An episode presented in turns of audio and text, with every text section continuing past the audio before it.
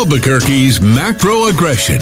Eddie Aragon, the Rock of Talk. four oh five Monday afternoon. I'm Eddie Aragon, the Rock of Talk. I'm Ian City with K I V A eighty-two dot F M, rock of talk dot com. I had a deep number call this afternoon.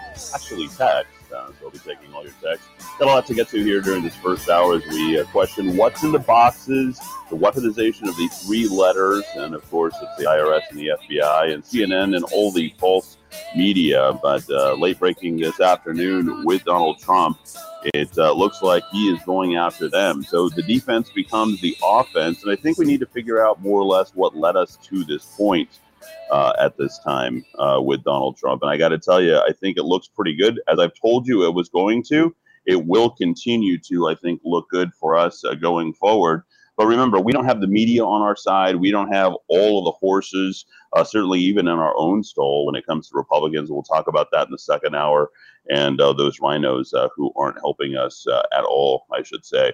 Um, you know, this goes all the way back to twenty twenty. And, you know, when President Donald Trump issued an order to declassify the documents related to Spygate, the scandal in which Secretary of State Hillary Clinton tried to tie Trump to Russia using the false uh, information. And back in the beginning of twenty twenty-one, Trump issued a memo declassifying more Spygate documents. That is likely what is in those documents, and that's what we have to pay more attention to. Now, if we go back to probably sort of when Donald Trump left the office, and of course, you know, all the people and the defectors on the January sixth, Trump transferred in January of twenty twenty-two, fifteen boxes of materials to NARA. The materials reportedly include documents marked as declassified, okay? The Washington Post then on April seventh reports citing unnamed sources that the D O J is taking steps to investigate and proper removal of presidential records to Mar-a-Lago. So this started, that was the genesis of everything uh, at that point. And then fast forward to June of that year, Trump appointed former national security official Kash Patel and investigative journalist John Solomon as his representatives to NARA. Those are really our only, so you've got Epoch Times and Just the News uh, at this point, really sort of carrying the fight. And that's who you need to be paying attention to um, that's out there, that's, you know, carrying the fight uh, to the Democrats. This afternoon, Donald Trump has gone on offense. I think it looks pretty good. But this F B I raid of Trump residents has been absolutely unprecedented. That's according to a former SWAT officer and a former F B I officer. They said, you don't go to this level with a person of this level if you don't or not thinking about filing charges. So I think our first inclination that they were going to try and arrest Donald Trump and they're going to try and take him down is absolutely the case. He says, I wouldn't be surprised if some charges are filed even if the evidence is not thoroughly vetted. So this is going to be a prolonged uh, sort of situation that I think even blows straight through the midterms at this point. This doesn't look like something that we're just going to go ahead and carry straight up and finish before the midterms. This is going to go through the midterms and into the presidential election of twenty twenty-four. Now, Donald Trump has actually issued his own timeline of all this. He shared the timeline and the takedown of the F B I's last seven years of failure and collusion because that's how long this has been going on. The F B I's leadership is politicized. We've known that. And all we have to do is acknowledge what has happened to Donald Trump right from the very beginning.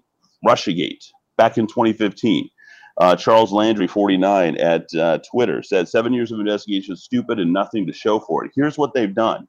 Propagated the Russia collusion hoax, manufactured the Whitmer kidnapping case and blamed it on Trump, helped Biden's, and that's, of course, the governor of Michigan, misclassified domestic extremism cases, targeted conservative parents, placed at least two informants at the Capitol on January sixth. We're looking at probably more than ninety informants overall who helped create the false flag uh, situation on January sixth, and then raided Trump's home to find anything that could prevent him from running in twenty twenty-four. And in fact, that's what this is all about. Donald Trump has come out and said that the F B I raid on the Democrat, or excuse me, the F B I raid on him is the Democrats' fears. And, of course, everybody from Liz Cheney to the Rhino Republicans are all involved in it. I would even say at this point, Mitch McConnell knew a little something.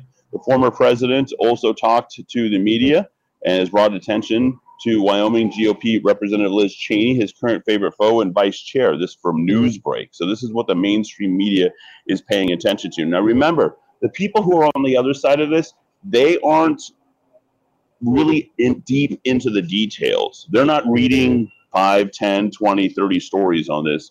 They're reading maybe one story or parroting what their dad or their mom or somebody else is telling them. They don't want to pay attention, and they wish that Donald Trump would go away. So there's no real depth to all of this. And one of the guys that's actually on their side is Alan Dershowitz. Alan Dershowitz on the F B I raid has stated that the Department of Justice lawyers will cherry pick what they want to be redacted when disclosing the final affidavit. Now, this morning, the actual judge that gave the finger on all of this stated that the F B I would have to say at least something on these reports that are coming out about whether or not they were going to release the information on the affidavit. However, if you backtrack and you look at this and you see what the F B I has done, they tried to keep all of the information back.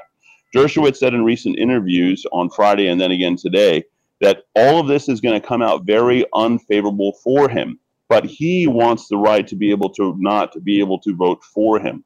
Now, the court granted the Judicial Watch, which alongside Just the News and alongside Epoch Times, really, you know, the third leg of this, you know, stool that's keeping us lifted is what Judicial Watch is pushing for. Judicial Watch President Tom Fitton made the following statements regarding Magistrate Judge Reinhart's decision this morning granting Judicial Watch request to unseal the affidavit. He said, they affirmed his decision to deny the Biden administration's attempt to keep the affidavit affidavit completely sealed.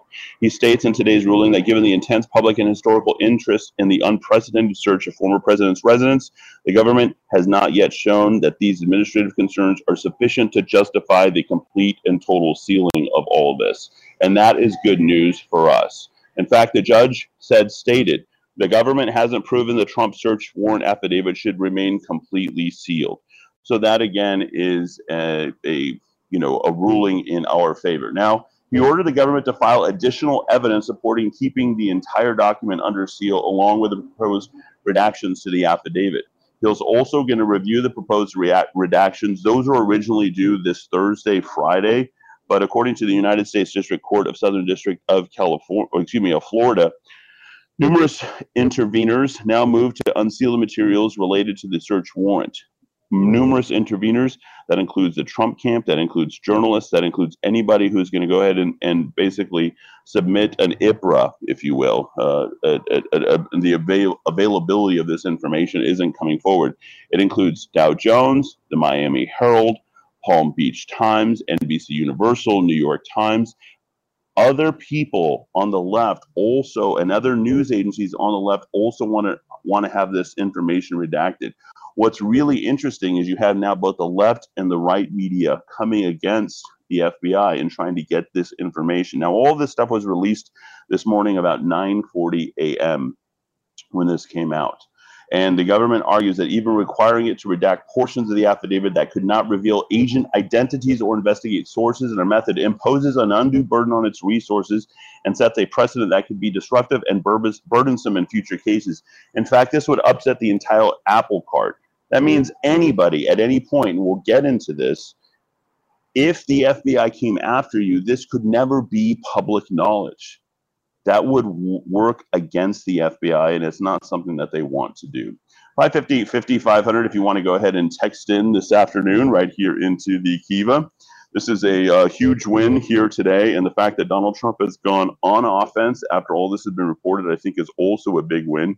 The judge formally rejecting the Justice Department's plea to keep the entire Trump raid affidavit sealed uh, has been rejected, and that is no good. So what is in those boxes? Why did the F B I decide to do what it wanted to do?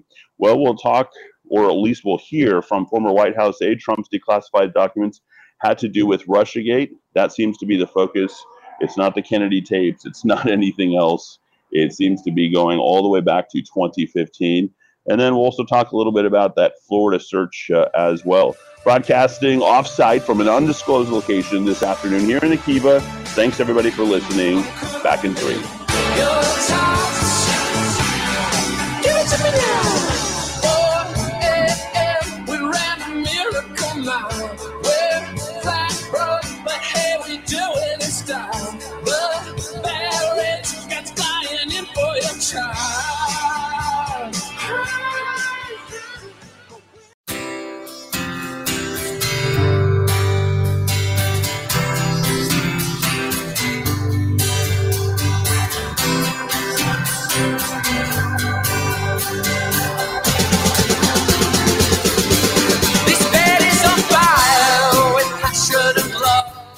right, four eighteen here in the KIVA. I'm Eddie Aragon on A M sixteen K I V A B two dot F M, rocket shop dot com. When we last left off, well, the judge formally rejecting the Justice Department's plea to keep the raid affidavit sealed. So I think it begs the question, well, why did they raid? Why did they decide to go ahead and invade? And what is so important to invade to get to those boxes? Well, the judge saying we've got to know more about this. And according uh, to former White House aide, Trump's declassified documents have directly to do with Russiagate. Former Pentagon Chief of Staff Kash Patel said in a recent interview that those documents were stored at Mar-a-Lago and marked as classified and were declassified when Trump left office in January of twenty twenty-one. He says specifically it had to do with the Hillary email scandal, had to do with a whole lot of other stuff.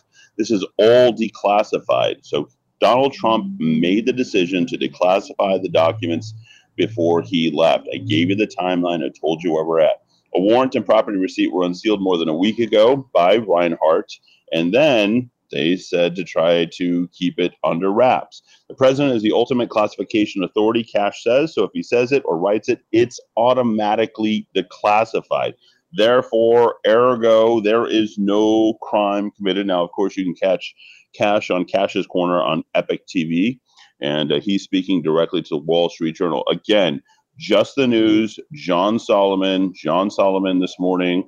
Uh, he was on Glenn Beck. Glenn Beck just recently just was hanging out with uh, with Donald Trump up at CPAC, as was Sean Hannity. Both hosts are on there. And then, of course, you know, you've got Clay and Bach from ten to one. So you have to understand, like, who exactly is involved. Epoch Times, Just the News. These are the people that Donald Trump has entrusted with this information. It's important that you know that so that you know where you're getting the information from. Now, the Crossfire Hurricane. The investigation was begun back in July of twenty sixteen to investigate claims of Russian interference in the election. So when you hear Crossfire Hurricane, that's what it's all about. Robert Mueller concluded that the investigation found zero evidence showing that Trump or his campaign coordinated with Moscow to sway the election. He has already been cleared. So they're trying to double down right now on Donald Trump after something that he's been completely and totally exonerated of. Now, uh, one of the next targets is going to be Senator Ted Cruz. He said, the and by the, by the way, that's by you Rhino Republicans. You guys hate Ted Cruz. Those were your top two vote getters back in twenty sixteen in the primary.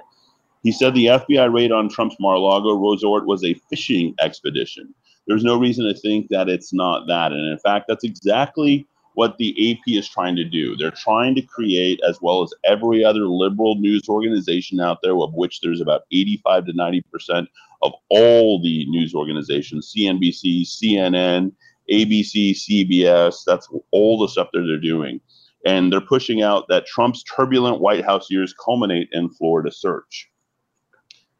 Is this really what it's led to? I don't think so. Nobody really agrees with this, especially on our side. John Bolton, who is a turncoat, he is the one who's going to the liberals right now because for whatever reason, he and Cheney, and remember, all of these people are part of the Bushes. These are part of the, um, you know, sort of the N W O, New World Order organizations that work very much uh, hand in hand um, with, in my opinion, Lindsey Graham and, of course, uh, Milt McConnell, as well as the Bushes and all the old rhinos. These are the people trying to keep Donald Trump from continuing to do. In fact, I think Mike Pence has also jumped on board. And in fact, former resident Mike Pence is talking directly with the A P and the rest of the liberal organizations that are out there. One of the guys on our side is Mick Mulvaney.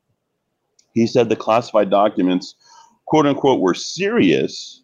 I think that he was probably speaking to, of course, the fact that these documents were pertaining to something that had already been finished. But he's also stating, and he would know, that it didn't justify the raid that came from the F B I. Mick Mulvaney said the classified documents seized at Mar-a-Lago were, quote, serious, but he said it wasn't enough of an emergency to justify the August eighth raid. He said Trump wouldn't have wouldn't have taken the documents if, quote unquote, he did not perceive it to be into his own interest. Here's the other thing, and this is the question I think that that's out there right now. We're hearing different things from other conservative news organizations, and they're saying, well, did he make copies of these? If they seize those documents, do you think he has copies? I ask you right now, you know, I don't have to ask you, but I do ask you, do you think that Donald Trump made copies on all this? Again, the entire time during his And remember, he's been in politics thirty-five, forty years. He's been funding everybody from the Clintons, a little bit of money to the Bushes, a lot of conservatives, but everything in the American interest at the time. Donald Trump has been in politics for a long time. And he's gone through some, I think, some real tests in his own life. There's no doubt in his, in my mind, that he has made backup documents and all these. Do those backup documents also constitute some particular crime, as the F B I or the government might try to say? There's no way that it would, because if he declassified them, you can't make copies of classified documents. Guess what? Donald Trump will also be exonerated. Now, in pop news media, the top things that are coming out are everything against Donald Trump, what he's trying to do to preserve his quote-unquote legacy. You guys have totally trashed it. But Politico uh, put out something by Kyle Cheney saying, Trump's throw everything against the wall response to the Mar-a-Lago search. He says, where exactly did she need to go? And speaking to Christina Bobb, uh, who had paused to speak to one of the law enforcement officers. Now, Christina Bobb was one of Donald Trump's attorney. Bob found a front row seat and sat quietly throughout, watching both the F B I and talking directly to reporters as she was there to observe. So Trump and his emissary who was there, Bob's decision to observe rather than partake ended up earning her a grilling from the friendly Fox News' Laura Ingraham, who wondered whether she had forfeited Trump's right to help shape the process behind the potential release of the F B I's affidavit. If she was the only one there that was on the site, on site, she is the only one who could possibly tell us what exactly that they were doing there. Why were they there? They would have to have presented the affidavit to somebody to show that they could go ahead and enter the property. Well, she is likely the most reliable person, I would think, that would be able to go ahead and read that. Now, that panel is starting to increase and get a lot of additional pressure. You've got uh, Schiff, who's going to be in Las Cruces. Uh, Adam Schiff, the, the guy who tried to do whatever he could to take Donald Trump down. Uh, they are very happy about the fact that you've got Mike Pence, who is threatening to cooperate. Schiff said yesterday on one of those news talk shows that he knows of our interest in having him come before us, and I'm confident that if he is truly willing, then there is a way to work out any quote-unquote executive privilege. Now, I told you this last week. I shared the video on TikTok, and I let you know that what they're trying to do is get every single turncoat they possibly can to increase the pressure on Donald Trump, because they know they don't have the actual facts. If they can just get the number of people who are willing to testify against him, then they're hoping that's going to be enough. That gravity or the gravitas from all those people who are coming in to, quote unquote, testify against Donald Trump or share what they know, isn't going to be enough to take him down. Because I think Donald Trump has crossed the T's, dotted the I's, and he's literally worked with nobody except for John Solomon and the Epoch Times. Pence said last week that he would consider testifying before the committee, but has yet to actually have to testify in front of any committee, yet provide any more information. All of the information that you're hearing right now is simply from the news.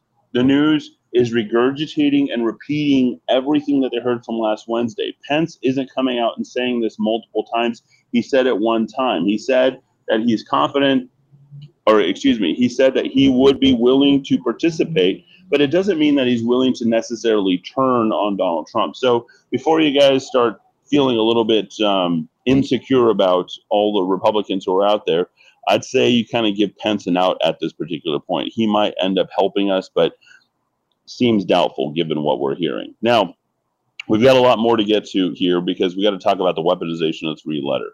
When Donald Trump's house is getting invaded and the F B I, and now we have just recently the I R S and, you know, all these things that are really getting a lot of additional muscle, it's really you. It's really every man. And when you think about the I R S and the additional eighty-seven thousand agents who are going to supposedly come on board, I don't know that they ever will.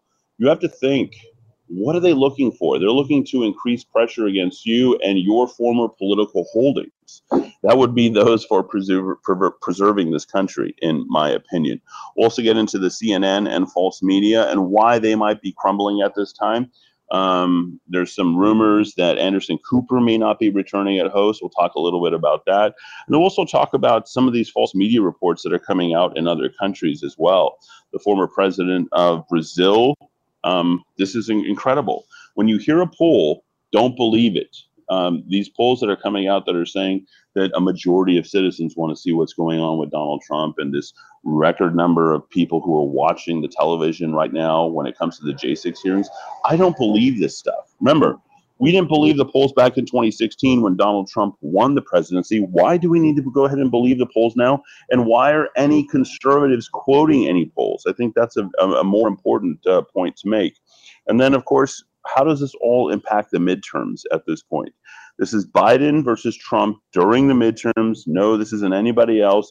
DeSantis is basically falling in line with Donald Trump, and I think that that's pretty important. I think we pretty much have a consolidated front, but the liberal media is trying to gaslight you into saying that there's two different camps, and there are a few Rhino Republicans, but it's pretty easy to toss them out at this time. And we'll talk about that during uh, hour number two. I'll take your text uh, directly at five fifty, fifty, five hundred. We have uh, some uh, discussion about Arizona, Georgia, and Florida, the Pennsylvania Senate race, bad candidates, rhinos, all of that and a lot more right here in the Kiva. On A M sixteen hundred K I V A, A B Q dot F M, rock of talk dot com. We'll also discuss Russia and Ukraine. Out of the house, so you moved next door. I locked you out, you cut a hole in the wall. I found you sleeping next to me, I thought I was alone. You're driving me crazy, when are you coming home?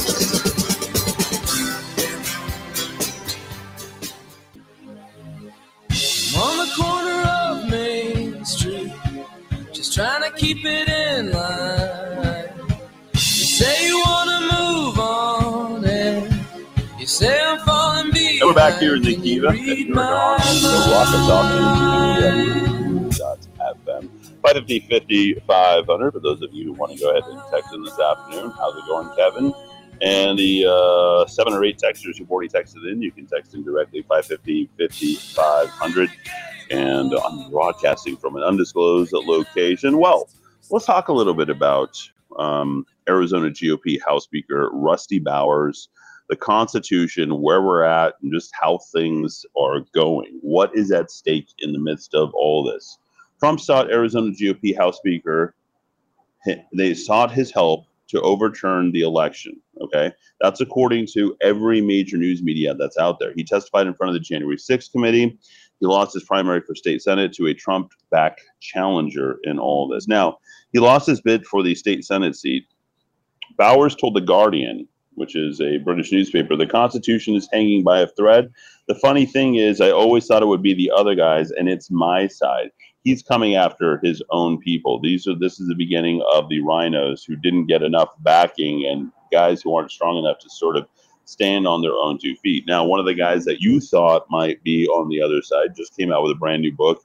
You heard him on uh, Sean Hannity this afternoon. And folks, I think it's really important that we talk about the things that the liberals are talking about on their side. The Independent uh, uh, supplied some information about Jared Kushner. That's right. You thought that he was the mole that was on the inside. Jared sent down an email yesterday. He sent down another email this morning, today, that he was on uh, Sean Hannity. He claims that the F B I raid on Mar-a-Lago is another example of Donald Trump's enemies persecuting him. Now, I know that there was some information coming out about uh, Jared being in Minnesota and whatever he was doing at the time, and that the F B I tipped him off, and they're trying to keep him clean because he's afraid of his, you know, father and what he has gone through. He says, quote, President Trump is a fighter. He's always been a fighter. He's saying that about his father-in-law. And the way that he drives his enemies so crazy, they always over-pursue him and make mistakes in trying to get him. That's basically what has also happened here. It's hard to disagree with uh, Jared. And I think uh, Ivanka, for right now, preserves her uh, good name in all this, because a lot of speculation has been mounting about which member of Donald Trump's inner circle was was helping the F B I.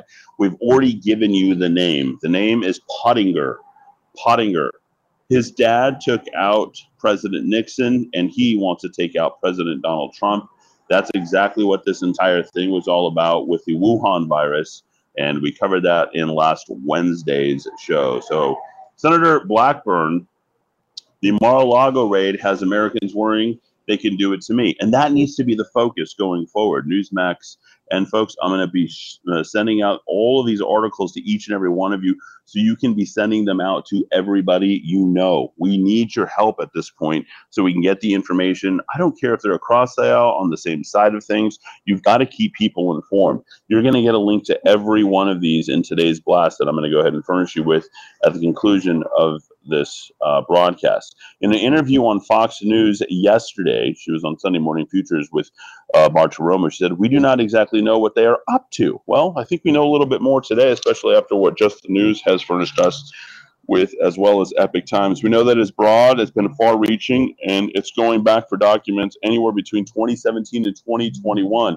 What we do know is that the Tennesseans I'm talking to say if they could do this to President Trump, they can do it to me. Now, of course, it's a state tax-free state, not a federal tax-free state, but Blackburn, probably one of the most staunch defenders of Donald Trump, and one, in my opinion, one of the better senators who's out there, has uh, really started speaking more to this. And this is going to be an important defender for freedom. You have to understand that she is on our side, and she's talking to people in the federal government, because she knows not to trust the people that are involved in the federal government. Remember, the federal government, these people get in for fifteen, twenty, twenty-five, thirty, fifty years in some cases, in the case of Joe Biden.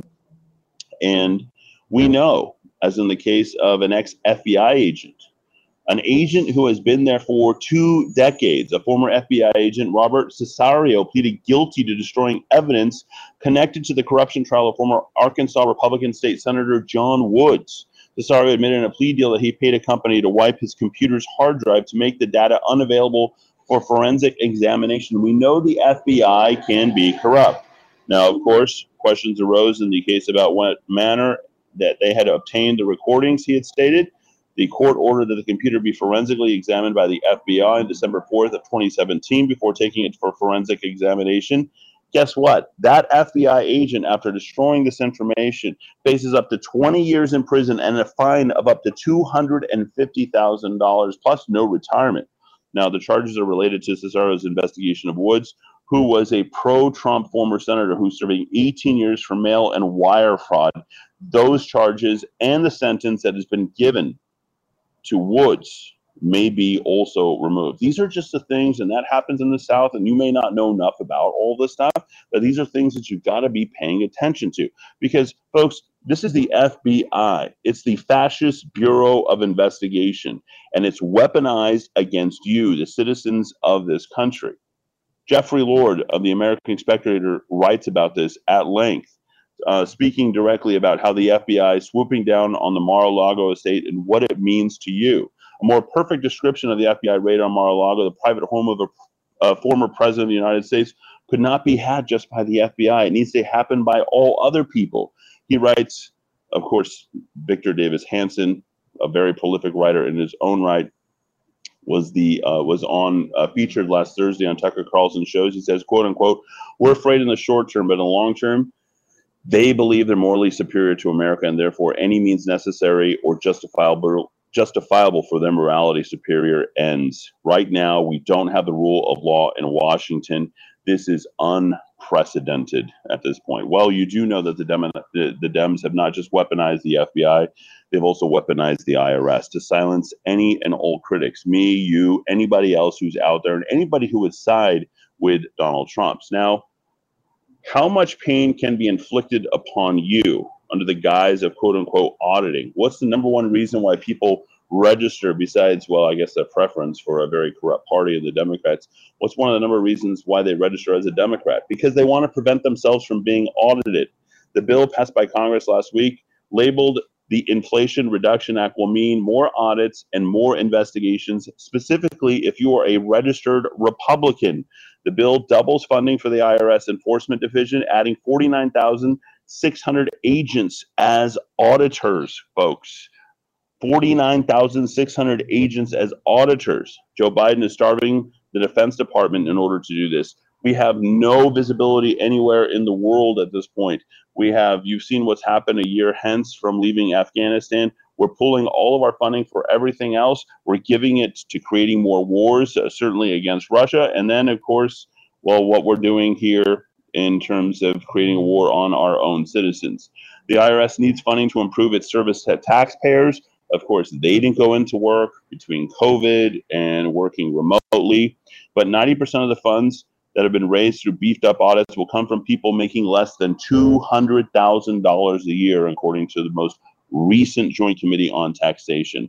Audits can bring a tsunami of government document demands and repeated visits from I R S agents. Why do you think that they need so many? Now, you're the criminal, the entertainment industry, the, the left liberal news industry is trying to do everything it can to go ahead and turn Donald Trump into the criminal. I already started everything out, and I told you exactly how this all went right from the very beginning. Donald Trump is exonerated due to the fact that he has declassified all that information, and this goes all the way back to twenty fifteen, Russiagate, Operation Crossfire. That's what we're looking at. Trevor Noah doing his very best he, to go after Donald Trump. Donald Trump has spent his career boasting that he only hires the quote-unquote the best people. Well, they gave Trevor Noah a list, not that he's going to come out with it on his own. Remember, he's from South Africa, doesn't care that much about what's happening in America.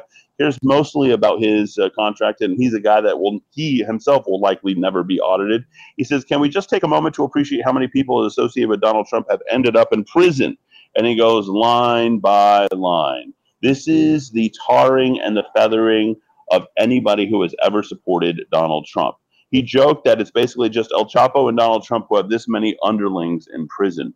This is the comparison to the low information voter that is being created for the purposes of tar and feathering, not just Donald Trump, but also you. Alan Weisselberg, Weisselberg, excuse me, a Trump organization employee for decades, pled guilty to felony charges. Why did he plead guilty to that? Imagine the remarkable amount of pressure that has come against him, his business practice, et cetera. They said, if you turn, if you plead guilty, we will give you zero upon zero years. This is not a man, especially at his particular age and what he's done, who's interested in staining his. He's changed his plea of not guilty to guilty in state in lower Manhattan under an agreement made with prosecutors and detailed in court. He'll serve five months in prison and receive five years probation. Why? He agrees to pay one point nine million dollars in back taxes, interest, and penalties to the New York State and New York City at this time. Now, I told you they're after you. The F B I, the I R S, they're coming after you, folks. Reason Magazine, I'll send out the uh, link to the article. F B I has misled a judge in obtaining warrant to seize hundreds. No, they're not going to go into your house. They're going to go into your bank. Remember, Joe Biden already allowed that to happen the first time. It's going to start auditing your bank accounts where they're at, especially those electronic transactions. They misled a judge in obtaining a warrant to seize hundreds of safe deposit boxes. On top of that, we reserve the right to question the integrity of federal law enforcement officials, which include the F B I and the I R S. Back after a quick break here in the Kiva on A M sixteen hundred K I V A B Q dot F M, rock of talk dot com. Appreciate everybody listening here for a wonderful Monday afternoon.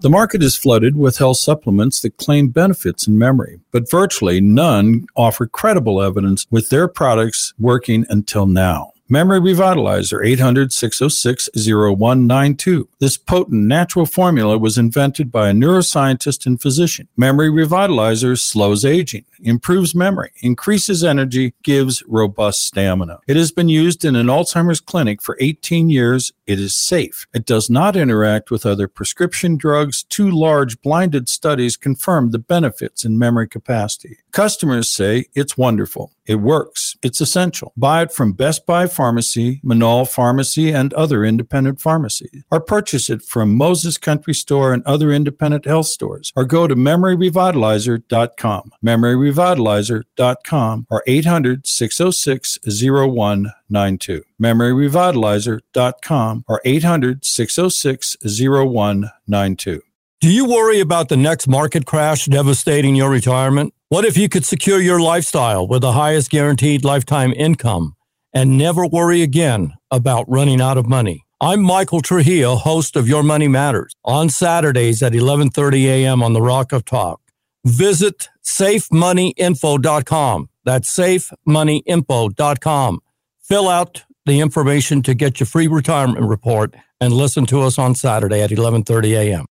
The Fed has raised rates by over two hundred twenty-five basis points since the beginning of twenty twenty-two. The real estate market is changing. We went from a seller's market with twenty to thirty offers for a home to buyers looking at the first opportunity to pick and choose what they want in years. In fact, July was the first month since twenty twelve where more homes came on the market than came off the market. Exciting, yes. But to put things in perspective, the current interest rates are at December twenty eighteen levels. That was less than three and a half years ago. And remember, twenty eighteen was a pretty good year in real estate. Why not trust the real estate experts? Us, the Venturi team of Keller Williams Realty. We have been honored to be the number one real estate team in two thousand eighteen and still helping more buyers and sellers in twenty twenty-two. Call us at four four eight, eight eight eight eight. That's four four eight, eight eight eight eight. The, the Venturi, Venturi Realty, Realty Group of, of Keller Williams, Williams Realty. Realty. Do you believe the U S can run trillion-dollar deficits forever without consequence? Do you believe our politicians have any incentive to rein in spending? Do you believe the stock and bond markets are on solid ground? If you don't, and if you believe something's wrong, but you also believe there will be an opportunity as things change, then call Greg Zanetti at Zanetti Financial. He's been helping people with their investments since nineteen eighty-six. He sees the investment world through a clear lens. He gets it. No annuities, no insurance, no investor profiles. The goal is to make you money. Call Greg today at two five zero, three seven five four or visit him at zanetti financial dot com. And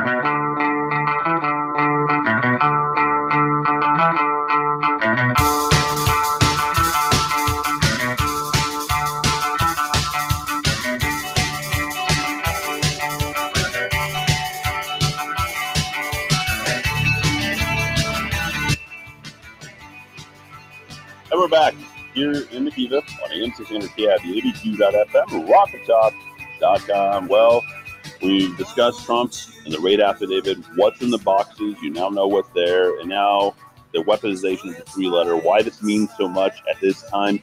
It's more than an election, folks. It is you.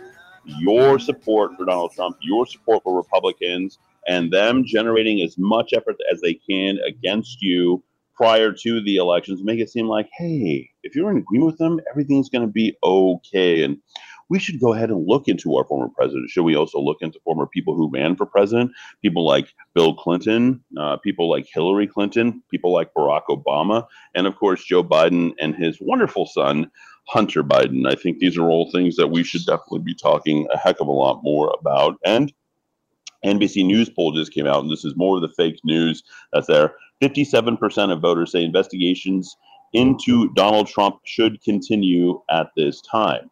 Well, based upon what you've heard, they're un- unwilling, and N B C News putting out this uh, information uh, out there. If they're not willing to provide the affidavit, would you feel a little bit differently if they're not going to provide the information, the affidavit? I don't think that any of this uh, information was released um, when they asked this particular question. I don't think anybody said at any point that, hey, you know what? What do we know about Donald Trump? Uh, did he not agree with the affidavit or something along those lines? I don't think any of that information uh, seemingly was coming out. So I think people sort of assume, right? Sort of assume that, oh, I guess Donald Trump, you know, wasn't involved with the affidavit. Jen did indicate that he will not unseal much, if any, of Mar-a-Lago uh, Trump's search affidavit. At this point, we know that he has gone back due to the pressure and the bad precedent that it sets, uh, sets that they will indeed release more information, because if not, further F B I investigations won't be able to go ahead and get the confidence of you.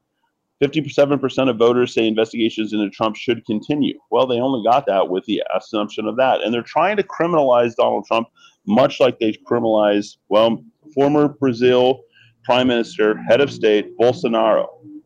What is he being charged for right now? They're going to charge President Bolsonaro over claims in October of twenty twenty-one of the social media broadcast. Now, Brazil has recently become, I think, way more leftist. And the federal police are using its own citizens. Remember, Brazil is one of the largest countries in the world.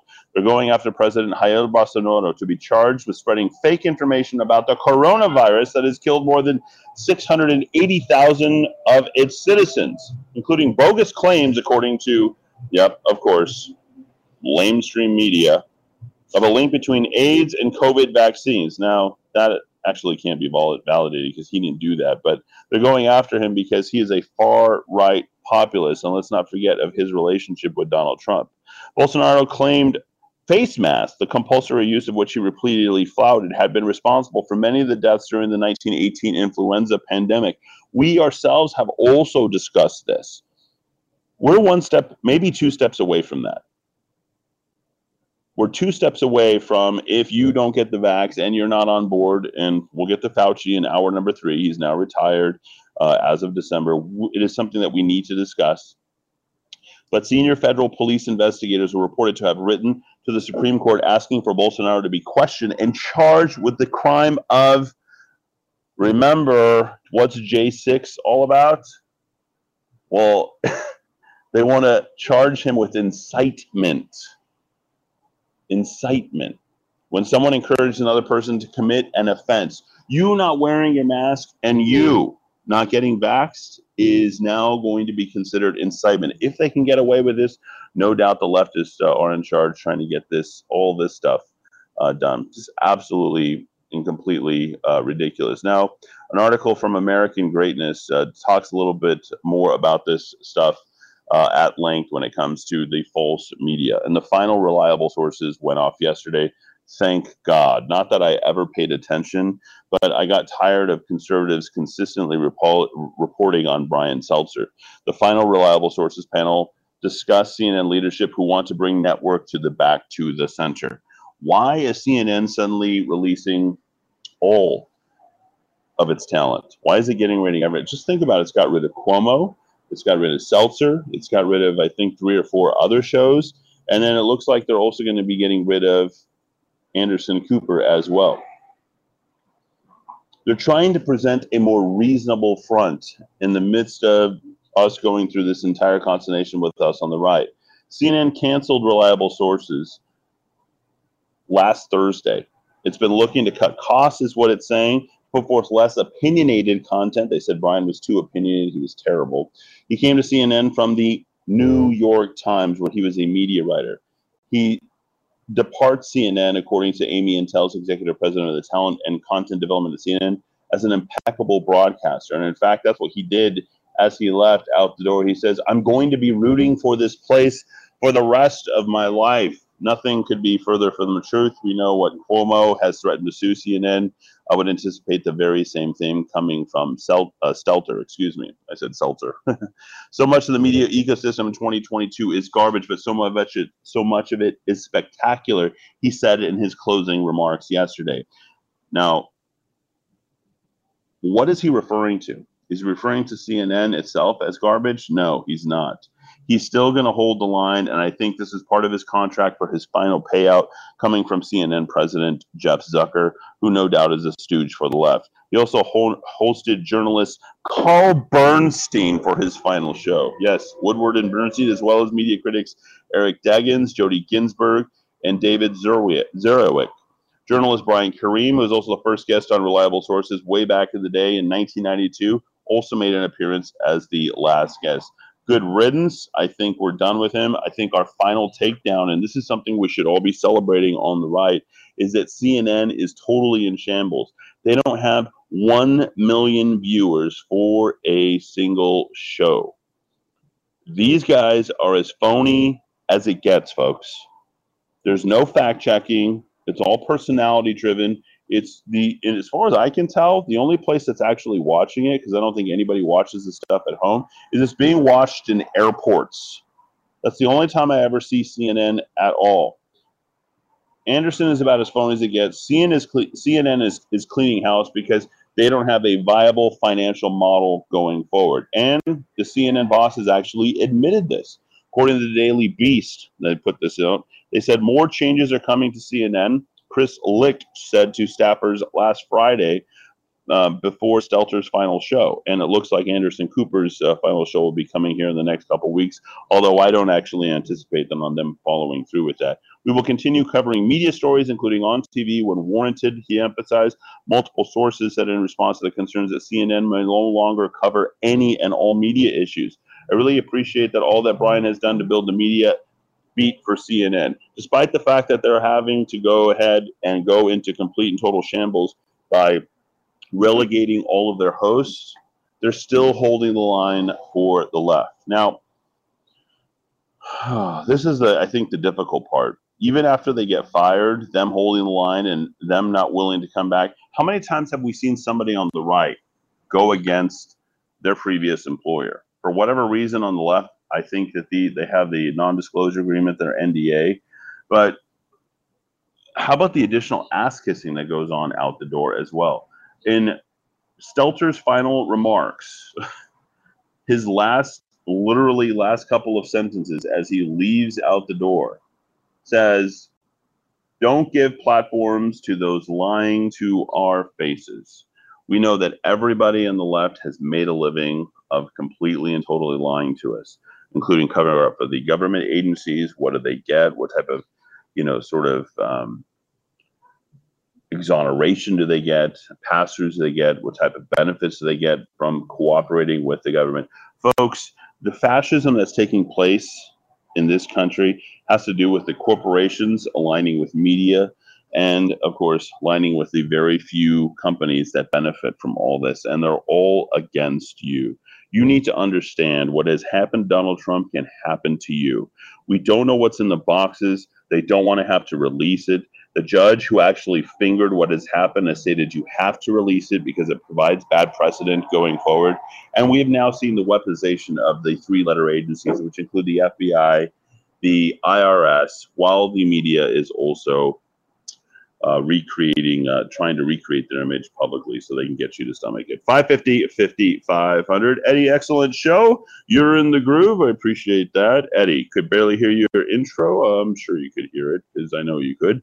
Hey, last night's homicide was in fact a homicide. Female victim shot and killed at second and Central. I have all the details on that. We'll talk about that maybe third hour. Another femicide here in uh, Albuquerque. Eddie, you're having a good show today. You always do. I am listening. I appreciate that.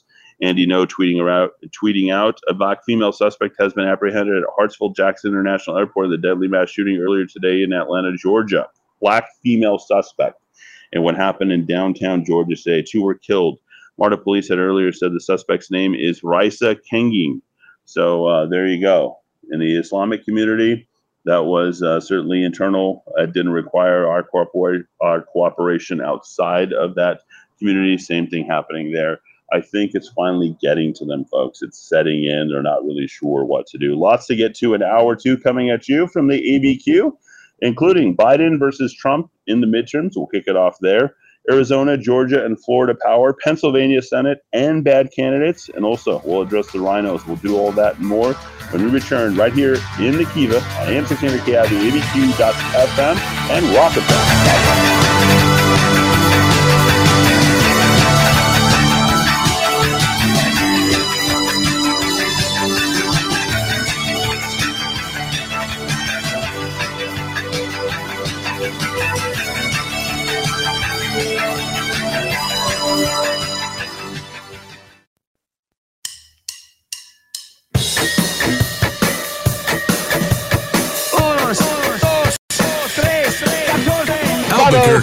Macro Aggression, Eddie Aragon, the Rock of Talk. rock of talk dot com. Hour two coming at you here from the A B Q. five oh five, five fifty, fifty-five hundred here in the Kiva. Uh, D-Dot Musk enjoying a well-deserved uh, week off. We'll have all the notes uh, that are here. More articles than you have ever received uh, for a show. Everything I'm talking about in your inbox at the conclusion of this show at seven thirty. We'll blast all that stuff out so to make sure that you can share all of this information, these talking points, and the things that you need to be informed on so you can start educating other people. This is the uh, news speak that you need to go ahead and hear each and every day right here in the Kiva. Thanks, everybody, for uh, tuning in. Uh, as always, broadcasting from an undisclosed location. This hour, uh, last hour included the Trump raid affidavit, what's in the boxes, weaponization of the three letter, and C N N and false media. If you missed it, go ahead and uh, listen to the podcast on your favorite broadcasting platform for all the notes and the links. You, of course, need to subscribe directly to Rock of Talk dot chat. That's rock talk dot chat. Uh, this hour includes Biden versus Trump during the midterms. That's what the midterms are all about. Arizona, Georgia, and Florida. That's where the power is. We've got to focus on Georgia. You've seen what just happened there. Well, in my opinion, probably another false flag event uh, try to be attempted. And then we'll also talk about the Pennsylvania Senate and bad candidates, including Doctor Oz. He's not that good. And then rhinos, how Pence is wrong. And Liz Cheney. I think we also probably need to be uh, talking a little bit about Mitch McConnell a little bit and what he's connected to and who his father-in-law is, ninety-four-year-old Chinese uh, national. And then uh, Mister Crenshaw uh, talking about how the G O P rhetoric on the F B I, ninety-nine percent of Republicans are not on that train. Well, seems like he has controlled opposition for their size. You know, everybody who's gone against Donald Trump, you know, these House Republicans who voted to impeach Donald Trump, I think there were all in all about, uh, what was it, ten of them who decided to go and do, they have not had it uh, go very well. In fact, Fred Upton of Michigan, Adam Kinzinger of Illinois, John Katko of New York, Anthony Gonzalez of Ohio, all opted not to run at all this year. How about Miher or Miher of uh, is it Miher of Michigan, Jamie Areta, Butler of Washington, Tom Rice of South Carolina, and Liz Cheney? They all lost their primaries to Trump-endorsed opponents at this point, and we'll see what it looks likely uh, to be like tomorrow. It is not a good look if you went against Donald Trump, and it doesn't look like uh, the F B I is uh, and the I R S are faring much better at this point, despite the turncoats and the pressure that has been going. Re- Representative Villaldo likely benefited from being the only impeachment supporter not facing a Trump-backed challenger, according to the San Francisco Chronicle. As a result of the primary containing two Trump supporters, voters who support the former president were split between two candidates. So Villaldo to edged out Chris Mathis by uh, one thousand three hundred ten votes in the San Francisco Chronicle. Uh, that's what they had reported. Newhouse also faced off against a pair of high-profile Trump supporters as well. Lauren Culp, a Navy veteran, retired NASCAR driver Jared Sessler. The New York Times reported Newhouse, who narrowly came out on top of the crowded field ahead of the Democratic businessman Doe White, raised one point six million, while Sussler had raised five hundred eight thousand and Culp just three hundred ten, the New York Times reported. So only three states used two top primaries for congressional and state level elections, California, Nebraska, and Washington, using a top two format, in Alaska using a top four variant, according to Ballotopedia. So in a top two primary format, all candidates are put on a ballot regardless of any political affiliation. Those are the only two places, only two places, and something to pay attention to, where non-Trump back supporters have been successful. Well, it's kind of interesting because pro-Trump wins in blue states, pro-Trump wins in blue states, and this is according to the Los Angeles Times, threaten G O P hopes in November. They're using this to threaten you. They want you to not back Trump-backed candidates. I just gave you the record, folks. You want to support Trump-backed candidates in any state, okay? Republicans have found success in any Democrat stronghold, Maryland, Massachusetts, when they fielded moderate candidates. However, I just gave you the record. Republican voters have nominated loyalists to Trump in several Democratic states, including Maryland and Connecticut. And what's happening there? They're trying to do that here in the state of New Mexico. Certainly you had Yvette Harrell and um, Ron DeSantis getting behind uh, Mark Ronchetti.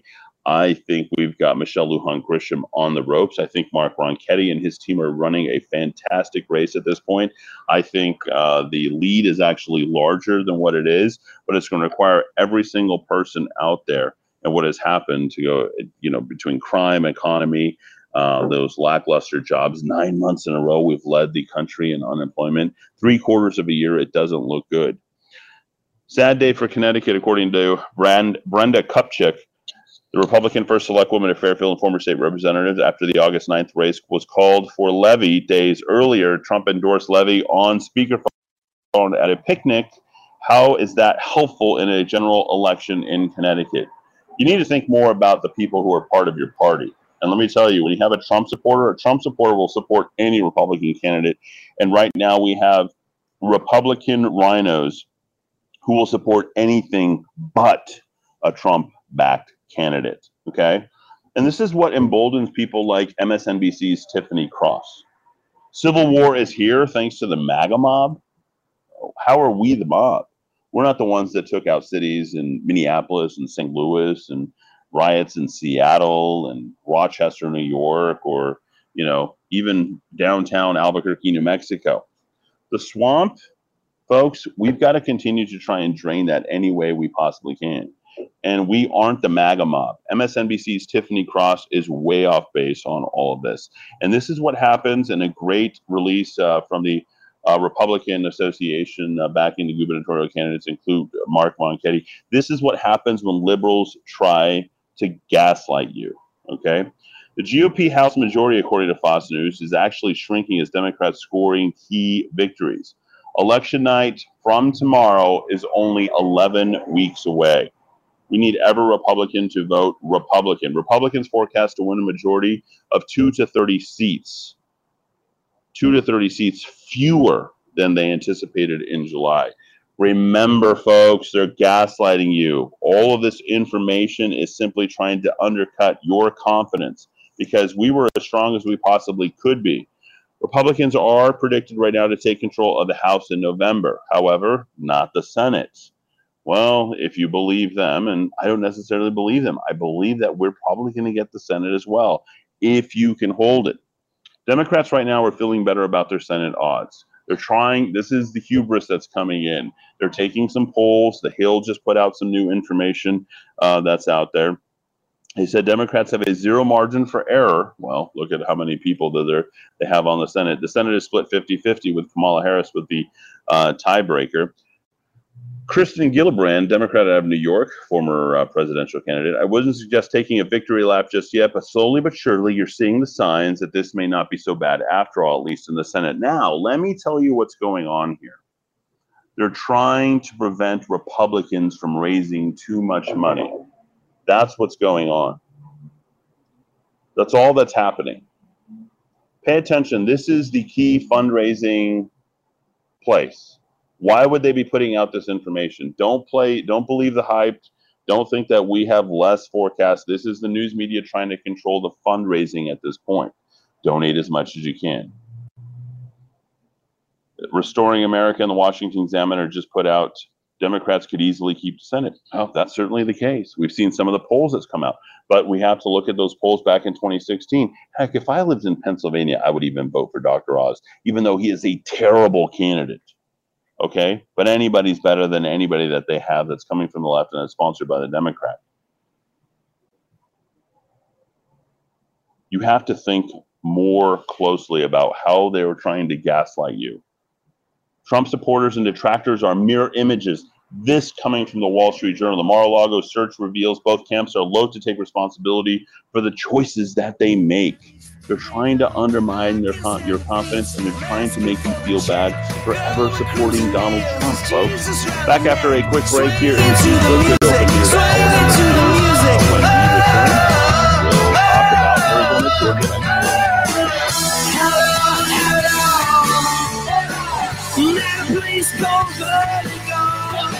and it's everything I wish I didn't know, but you give me something.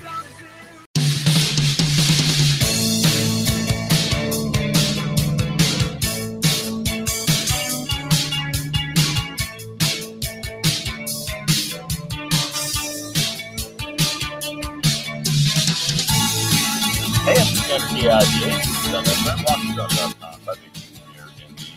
This uh, beautiful Monday afternoon. I can take very well. Yes, folks, we've got a lot more to address. Of course, no doubt, I'll be talking about uh, you know, weather, rain, flood, back to school, climate, Albuquerque, COVID, all of that. There's so much as we get back into the news cycle once again. Like, this is when back to school gets back into into play. You know, we've got monkeypox. We got, you know, what's happening in the Islamic world, China, Taiwan, the economy, Netflix, energy, Alec Baldwin, immigration, space, communism, Islam. We got it all. And we'll talk about it each day from four to seven uh, right here in the Kiva, five fifty, fifty, five hundred.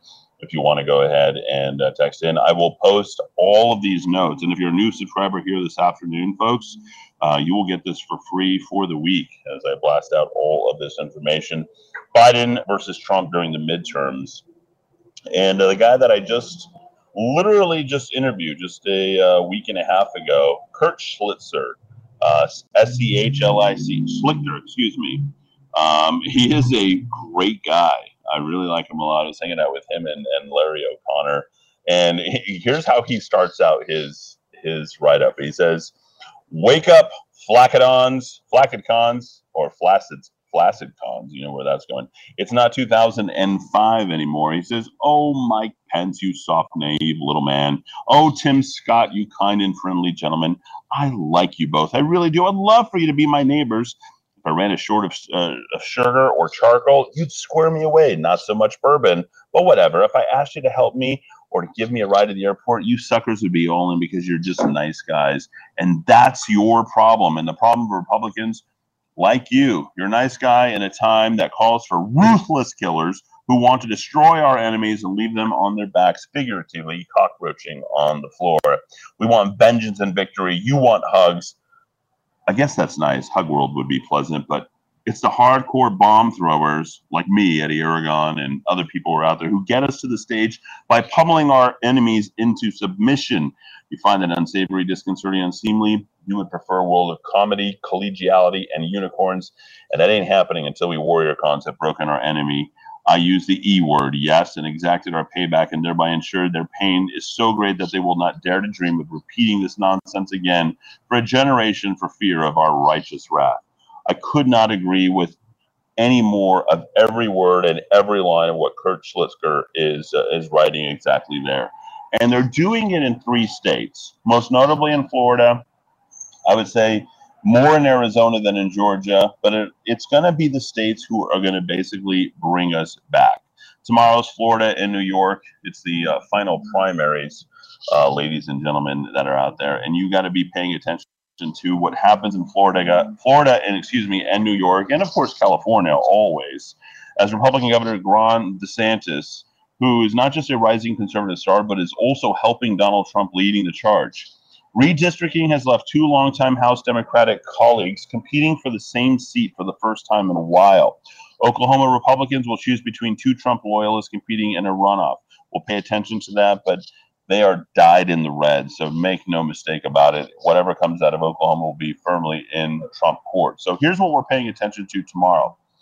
Once the largest uh, swing state in the country, Florida, Florida is trending Republican. People are moving there in droves. State Agricultural Commissioner Nikki Freed and U S Representative Charlie Crist, who has once governed himself as Republican, are vying for the Democratic nomination and compete against DeSantis in November. They don't have a chance. You know it. I know it. The entire country knows it. In New York, they're holding a second round of primary elections after voting in June for statewide races. Tuesday, we'll cover the state's twenty-six House seats and also the uh, delayed date after the judge ordering a redrawing of political maps. New congressional districts have caused Democratic consternation. Carolyn Maloney, who represented New York's Upper East Side for three decades, is facing Jerry Nadler, who's represented the Upper West Side for just as long.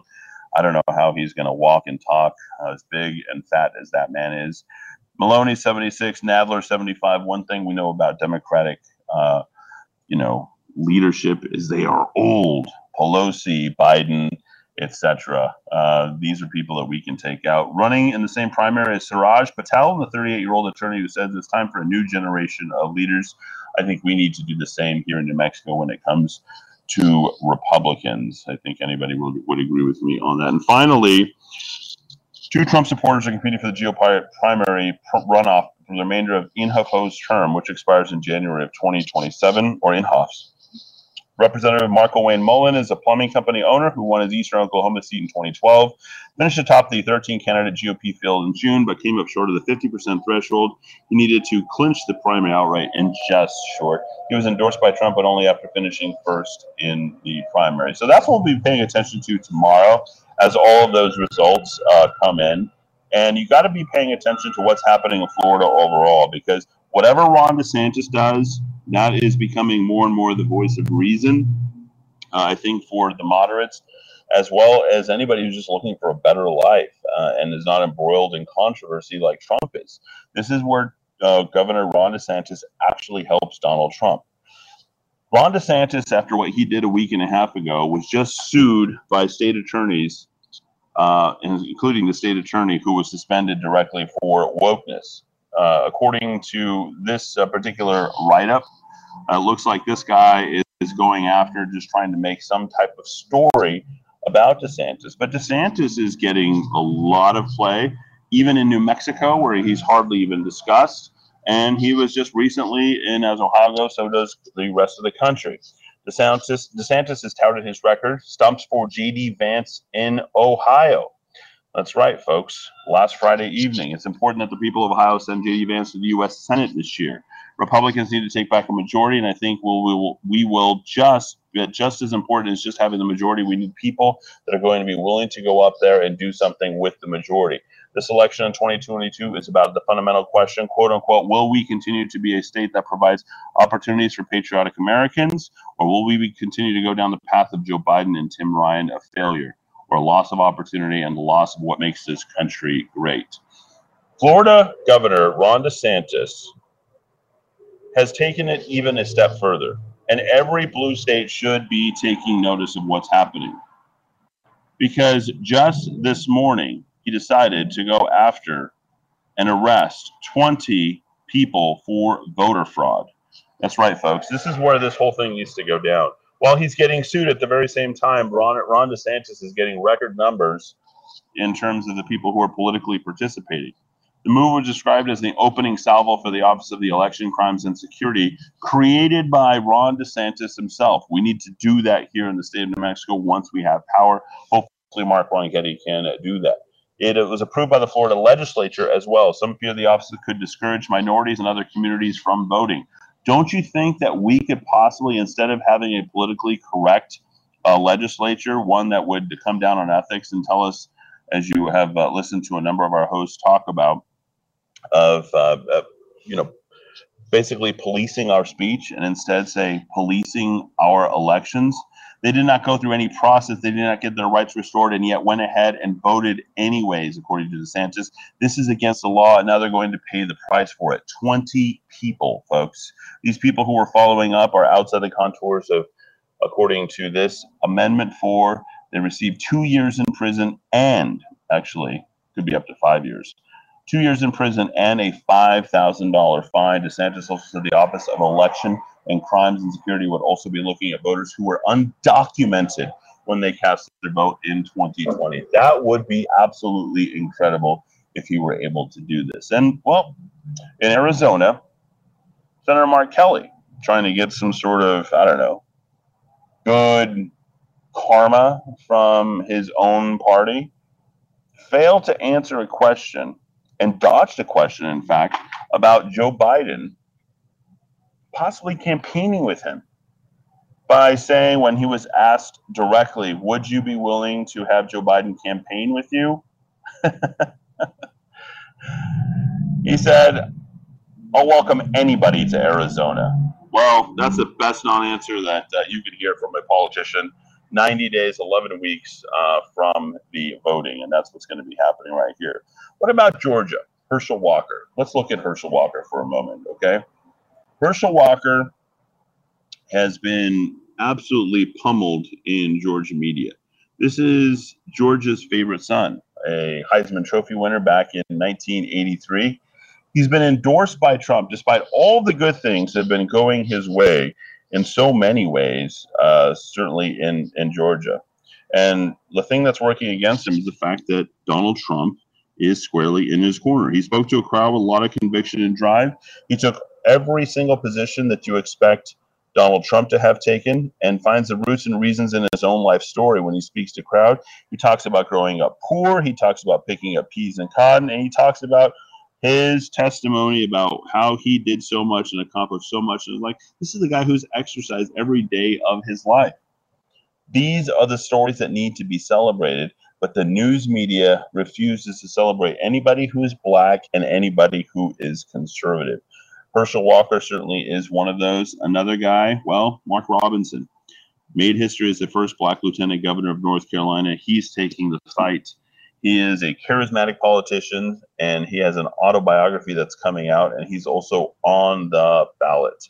Folks, every blue state will absolutely amplify any racial minority until they either like Donald Trump or They are Republican. five fifty, fifty, five hundred. That's five fifty, fifty, five hundred. If you want to go ahead and text in this afternoon here in the Kiva. Well, when we return, we'll talk about Pennsylvania, sort of an up for grabs state. Doctor Oz and Yesterday I got so old I felt like I could die. Yesterday I got so old it made me want to cry. Go on, go on, just walk away. Go on, go on, your choice is made. Go on, go on.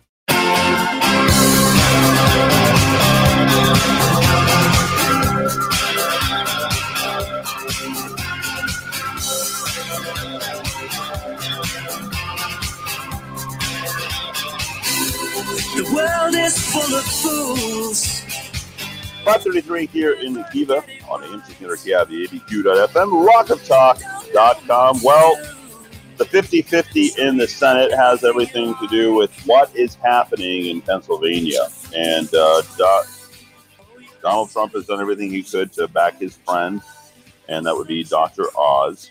And I'm not in the business of defending Doctor Oz. I hate his policies at this at this time. Um, but I think at least he's a little bit closer in that he's registered a Republican, but he's going to need an awful lot of help, because take a look at how the liberal media is hitting him, and they are hitting him hard. In fact, I had just downloaded the uh, Newsbreak app. I'm sure many of you guys are probably also downloading that app as well, regardless if you're Democrat or Republican or wherever you are. You got to be connected to the people around you, the communities around you. So uh, no doubt you have to pay attention. And there's four articles that came out. And why would I be getting them as national news? Well, Doctor Oz is a national figure. I dumped him from our radio station some years ago based on his position. So I'm not trying to defend him, but I will defend him in this particular election. I do get a little bit worn out with, I think we could have found a much better candidate in Pennsylvania. I'm not sure why we could not, but, you know, remember, Philadelphia is a place where, you know, Barack Obama supporter showed up and voted at a one hundred nine percent clip. Yes, folks, one hundred nine percent. I don't know what else I could possibly say about this. So something called Time to Log Off. It's a weekly series documenting the many ways our political figures show their whole asses online. They go after him with conviction. They said, whoa, whoa, whoa, whoa, whoa. The erudite sociopath, Doctor Oz, okay, they go after his background. I mentioned this because I've ever been able to come up, according to the article, with for a gazillionaire T V personality Mehmet Oz campaign to become the next senator for the Commonwealth of Pennsylvania, a state in which he barely lives. And yes, they put all the information out there, which has been said about the razor-sharp media savvy deployed by his Democratic rival John Fetterman. These guys are like taking their claws out. Way worse than what we're doing here locally. Um, we're getting no national attention on our race. I wish we were. But here's here's the tweets. Doctor Mehmet Oz, I purchased my houses with my money. You lived off your parents. This is this is Mehmet Oz on Fetterman. You lived off your parents until you were almost fifty. Regular people don't mooch off their parents when they're fifty. Fetterman, get off the couch, John. Fetterman writes, I've never spoken to a Pennsylvania resident who doesn't know how many houses they have, let alone be off by eight total houses. I can't tell if he's crying or failing to sound like a regular person with only two mansions, or if he genuinely has no idea how many houses that he owns. Now, remember, Doctor Oz has spent twelve point five million dollars of his own money on this particular race. Tom Wolf, who's governor of the state of Pennsylvania, spent ten million dollars to get himself elected, and I think we probably should you know, give a little bit of a tip of hat uh, to that, to what it takes to actually winning these races. So what's Doctor Oz saying here, according to this guy who's trying to take him apart? You're so poor you couldn't own a home, whereas you're so unbelievably stinking rich that I bought a bunch of houses myself. This is what the liberal left does, is they make fun of people who are able to do on their own accord. Now, I'm not a defender of Doctor Oz, but I am a defender of anybody who's able to go ahead and make money for themselves and provide for themselves and basically pull themselves up by their own bootstraps. Certainly Doctor Oz, however he has done it, has done it, and he should not be faulted for that. Parody Twitters are now coming into play for Doctor Oz. a parody account created by a paralegal mocking Doctor Oz's crudites campaign video has now gone viral. How does it get going viral? Every single media outlet out there is trying to bury Doctor Oz. Why? Not because he's Republican, but because he's backed by Donald Trump. The account created earlier this month mocks the April campaign video, a veteran T V host botching the name of Redner's grocery store as he shops for vegetables for a crudite platter. Oz's original video has been shared more than three hundred times on Facebook, six hundred times on Twitter, reaching more than two hundred fifty thousand people. The parody of it has been shared over four thousand times and sixty-two thousand times on Twitter. Think about that. That's one hundred times more on each platform, reaching thirty-two million people. So be careful what you share on social media. The parody Twitter account is completely and totally undiscernible between his real account and the fake account. The video shows the Republican walking through a Redner's market in Pennsylvania, where he attempted to go ahead and show what he could do, how he's doing it, where he mispronounces the name of the store as Wagner and complains about inflation and the soaring cost of vegetables needed to make a crudite platter. So there you go. How do you get to a candidate? Well, you make him seem like he doesn't know what he's talking about, and he has no connection with the local people, and he has too many houses that he could care less. Well, further distancing Doctor Oz's unbelievable amount of time that he has been in people's homes talking to them about medicine, whether you agree with him, whether you disagree with him. Best way that they can go ahead and create a larger bridge between him and the voters is make him seem like he doesn't even live. That's right, doesn't even live in Pennsylvania. Newsweek is putting this out. Doctor Oz says Pennsylvanians do not care where you're from. James Bickerton, uh, this one released just a few days ago. Doctor Oz has incented Pennsylvanians do not care where you're from. No, that's not what he said. Following criticism, he's running as a G O P Senate candidate for the state despite living in New Jersey until twenty twenty. The T V personality turned diehard Donald Trump supporter has come under fire for his links to the state from Democratic rival John Fetterman. According to the article, Oz addressed the controversy directly during a campaign stop at a car dealership in York on Friday. Speaking to reporters, he said, quote unquote, Pennsylvanians do not care where you're from. They care what you're, what you stand for. But if you're serious, or excuse me, if you're curious, my father as an immigrant came and settled just south of Philadelphia. I went to medical school, medical school and business school in Philadelphia, met and married my wife. So pretty connected to Pennsylvania, but the media, the Democrat Party, and every single power that's out there, because of who he's backed by, Donald Trump, is attempting to separate him from Pennsylvanians. Well, here's where they actually are getting a little bit of traction, and this has to do with his actual profession. According to the, the advisory board, and this is backed up, had people with no medical training on the Doctor Oz Show advisory board. So if they're giving medical advice, they're stating that he promoted fake treatments.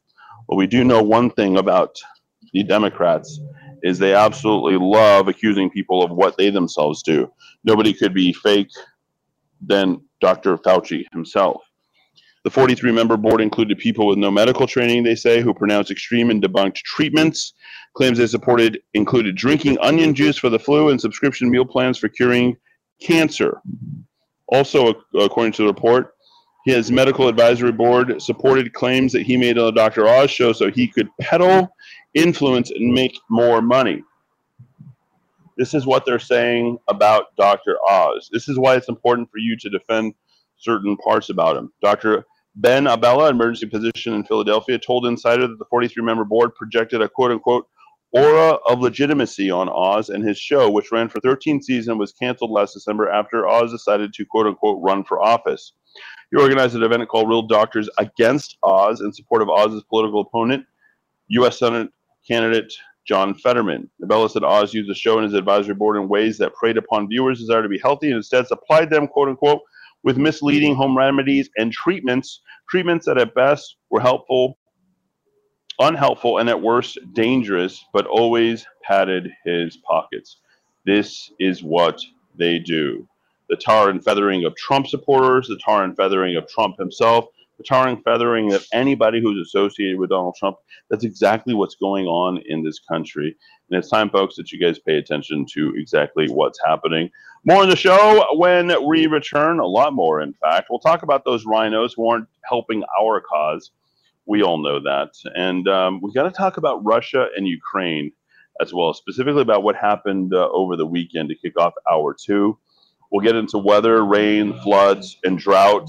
Um, also want to talk about a report that's coming from China as they are planning to use chemicals to generate rain to protect its grain harvest. Now, that should probably perk your ears up quite a little bit. And I'm going to share this with you. If you subscribe today to rock of talk dot chat, I'll blast all this information out.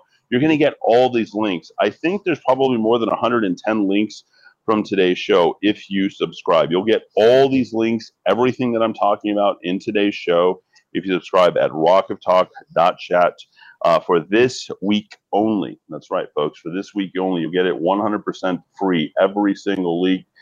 Uh, it'll be drinking through a fire hose, absolutely, this week. More information than you have ever received. But back to Russia and Ukraine. The car blast kills the daughter of Russia known as Putin's brain. Russia blaming Daria Dugina's killing on female Ukrainian assassin. If you want to see the picture of her, I've got that.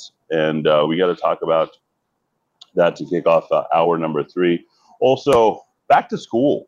Um, everything from you going back to whether or not college is worth it. And uh, also, you know, top administration officials in the Obama administration warning against student debt cancellation. Not because the deadline is near for them canceling that, uh, but because they can't afford to cancel it. Remember, they need all the money they can get. And, of course, it's, you guessed it, another election. We'll also talk about uh, how mental health is being addressed and inflation weighing on back-to-school buying for a lot of families, as well as uh, those are having to deal with transgender for the very first time. So we'll do all that, and of course the crime in Albuquerque over the weekend. Thanks everybody for tuning in on A M fifteen hundred K I V eighty-two point F M. Rock of Talk. You better say your prayers, a whisper to the wise, and thank your lucky stars for coming out tonight. Oh, you're a silly thing.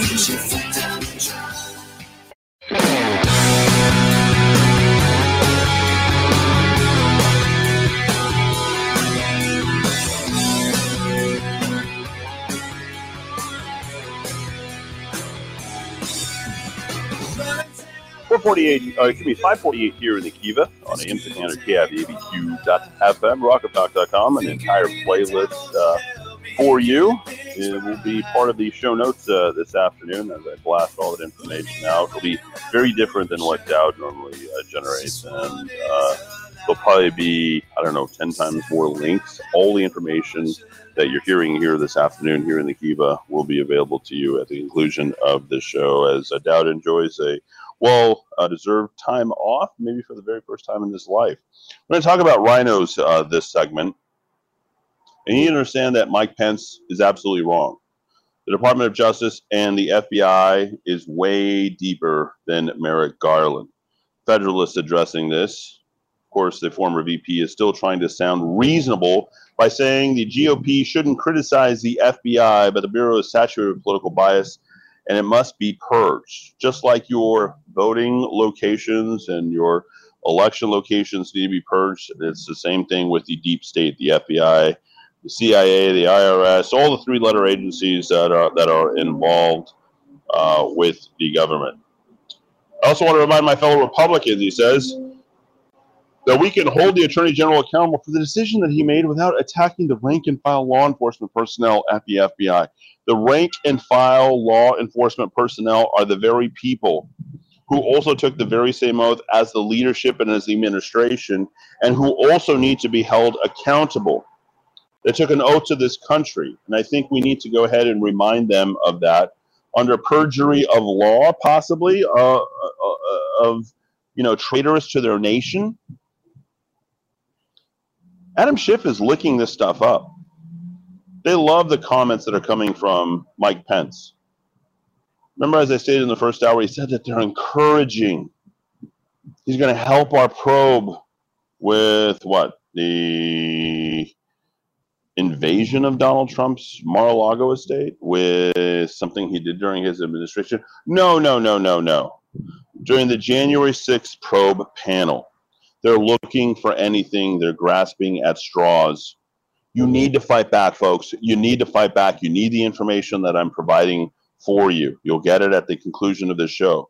He said yesterday he knows of our interest in having him come before us. I told you that. Why is Pence trying to make a deal? Does he not have the attorneys? Does, did he not think long and hard enough about all this? And why the hell is Dick Cheney's daughter, Liz Cheney, who's already lost her primary, why is she commenting on the leadership of the Republicans when she wants to be the Republican nominee for president? They're putting her up to this because she knows that her legacy, her father, the Bushes, everybody in all of this could be absolutely exposed. She said on Sunday that the large portions of her Republican Party are, quote unquote, very sick, that many of her Republican colleagues continue to believe in what Trump says. Not only do we believe it, we've lived it, Liz Cheney. Despite losing the election, she said she will continue to fight on for what she's believed in.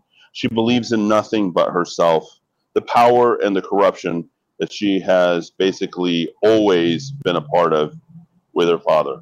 Now, also involved in this is G O P Representative Dan Crenshaw.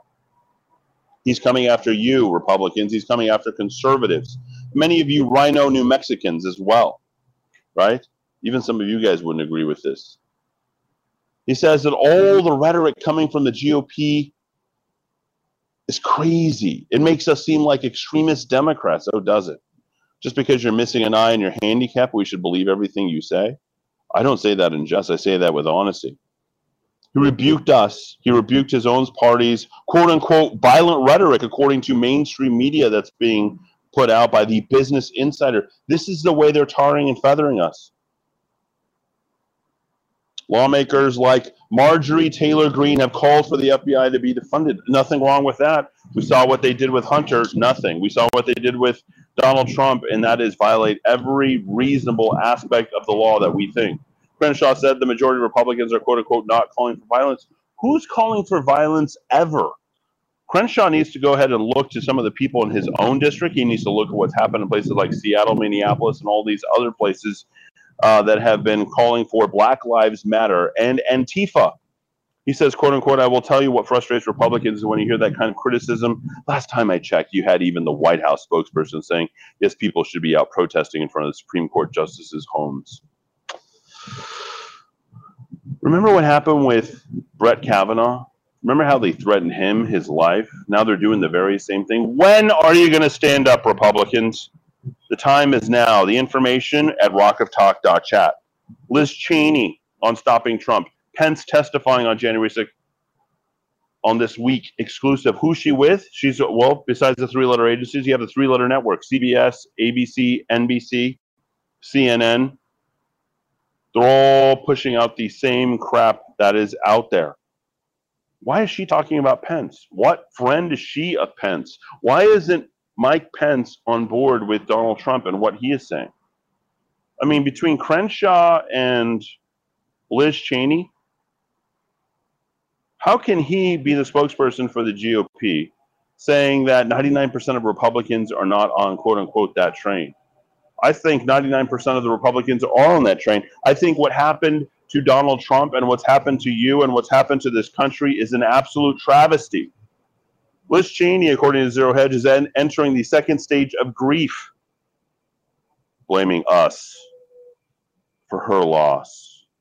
You think we're stupid? You think we're the misinformed, low-information voters, Liz Cheney? Liz Cheney has decided now to elevate herself beyond her loss and go after two additional people. She's going after Missouri Senator Josh Hawley. She's also going after Texas Senator Ted Cruz, stating, quote-unquote, that the both are unfit to run for president because they objected to the Electoral College certification of the twenty twenty election. If this is a good Republican, and you call yourself a good Republican, then I need to never be a Republican again. Folks, this isn't a good Republican. Liz Cheney couldn't be more Democrat, regardless of her policy positions on any of this stuff. As part of the interview with Jonathan Karl on A B C News, the perpetually landslide loser Liz Cheney of the August sixteenth Republican primary dissed both lawmakers because they, quote unquote, know exactly what the role of Congress is in terms of our constitutional obligations with respect to the presidential elections, yet both of whom took steps that fundamentally threaten the constitutional order and structure of the aftermath. No wonder we never really prospered under President George Bush, neither of them, and certainly none of the leadership of her father. Dick Cheney lashing out whenever he possibly can. Well, the rhinos aren't complete without their head leader, and that would, of course, be Mitch McConnell. And I did some deep diving into all this, and I looked into his father-in-law, James Chao, or Chao, a communist national, or excuse me, a Chinese nationalist. Okay? Donald Trump has now responded to Mitch McConnell about the G O P possibly not retaking the Senate during the twenty twenty-two midterms. He said this on Truth Social, which I'm not a part of, full disclosure. Trump said the Kentucky senator is, quote unquote, broken down political half and challenged historic his loyalty to the Republican Party. Why do Republican senators allow a broken down hack like Mitch to openly disparage hardworking Republican candidates for the United States Senate? The Wall Street Journal coming out trying to do what it can to slice against the G O P and any strength that it might have, saying that the G O P needs to go ahead and do what it can to get as much money as they can by going to Mitch McConnell. No, thank you. If you're a U S Senate candidate and you go to Mitch McConnell, you need to go ahead and, quote unquote, better call Mitch, like we better call Saul. You have no future. You need to run on principle, not payola. Ohio should have been a layup for the G O P this year, according to the Wall Street Journal. The Senate seat is currently held by Rob Portman, who's retiring after two terms. The state has been trending right, and Mister Trump has carried it by eight points, but Democrat Tim Ryan, a member of the House, is portraying himself as a moderate despite liberal voting record and has outraised the Republican. Same thing has also happened in Florida as well with Marco Rubio. Pay attention to these races, folks. And back to James Chao. Who does Mitch McConnell? Who does Mitch McConnell work for? Well, look at his wife. Look at James Chao, born in December of nineteen twenty-seven, that is, of a rural farming village in Malou in Jading County. His career, he is a multi, multi-millionaire, donating thirty and forty million dollars a year to Harvard. And he's also father to Elaine Chao, former Secretary of the Department of Transportation in the Donald Trump administration, a complete and total turncoat, someone who's stooging for the other side, and also served during the Bush administration as well. The only fault I can see at all with Donald Trump is him trusting these people at any time for any reason. The James Chao Chairman Foundation has raised more money than just about any other organization in America. It's absolutely disgusting. So Mitch McConnell, Crenshaw, well, you, of course, know Liz Cheney, and any other turncoat who's out there, you are absolutely doing your best to lose this November election at a time when we need to preserve our country more than any other time.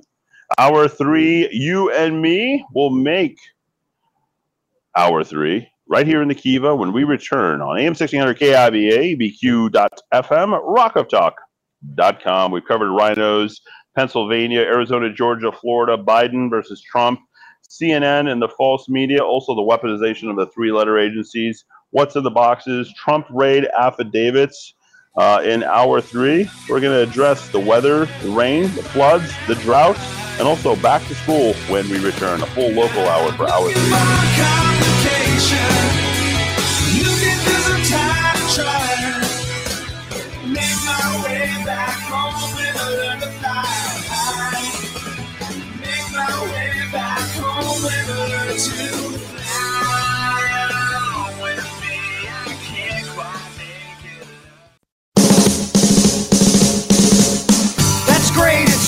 With an earthquake, birds and snakes, an airplane. Lenny Bruce is not afraid.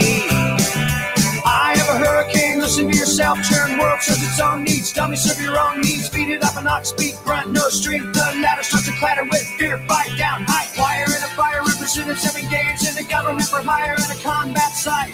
Left to us are coming in a hurry with the Furies beating down your neck.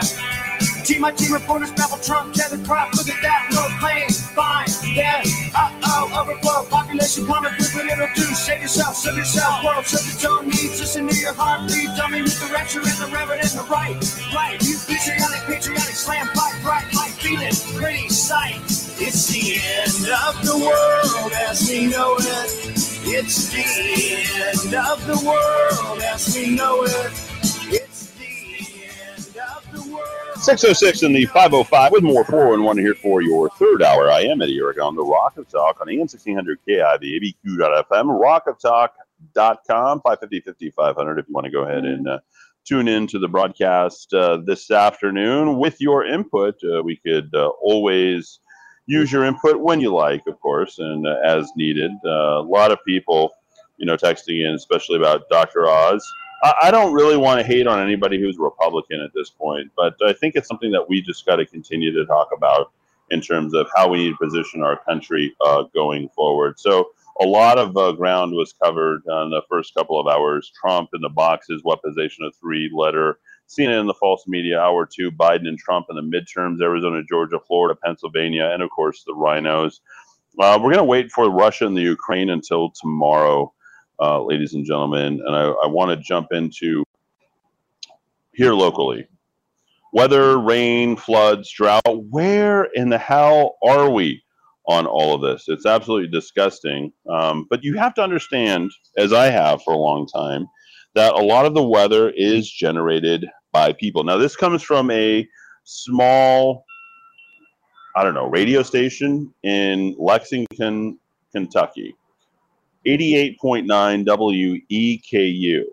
It's sort of few and far between when this stuff gets generated. And once in a, once in a while, the liberals make some mistakes. Here is one of those cases. This news coming out of Chongqing, China. China says it will try to protect its grain harvest from record-setting drought by using, quote-unquote, chemicals to generate rain. Let me repeat this, you chemtrail deniers. This written in the A P on an N P R station. China says it will try to protect its grain harvest from record-setting drought by using chemicals to generate rain. While factories in the Southwest waited Sunday to see whether they, quote-unquote, would be shut down for another week due to shortages of water to generate hydropower. Did this just escape their notice that they are running cover here in this country for how long? The hottest, driest summer since the government began recording rainfall, according to the report, sixty-one years ago. And why?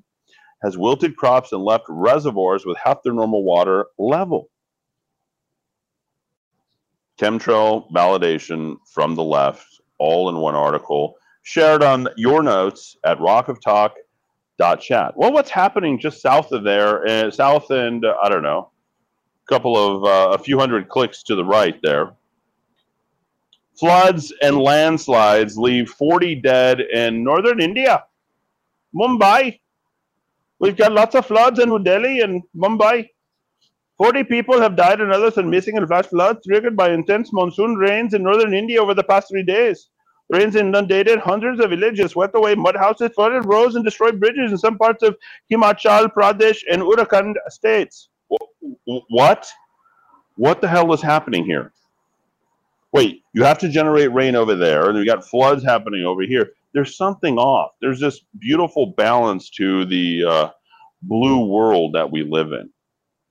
But it no longer exists is because mankind, and this is part of what their belief is, has messed with the ecosystem, which includes the weather system. And it's happening right here in the state of New Mexico. And they're creating this crisis. They're telling you right now, oh, the loom, the crisis looms without big cuts to overtapped Colorado River. I told you last week, how do all of those things happen? Okay, where does the water go first, second, third, fourth, fifth? Okay, Nevada, California, Arizona, Utah, Colorado, and then New Mexico, roughly in that order. All I know is New Mexico is at the tail end.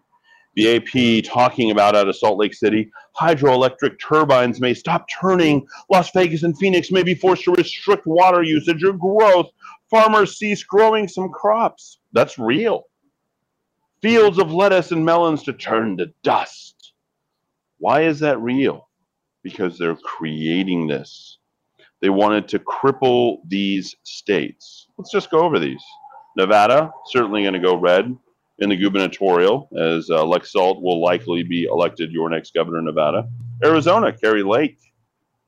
Certainly, uh, no pun intended there. Saw that. Of course, Salt Lake City and Colorado is trending slightly to the right, and maybe New Mexico as well. What do you want to do if you are the left?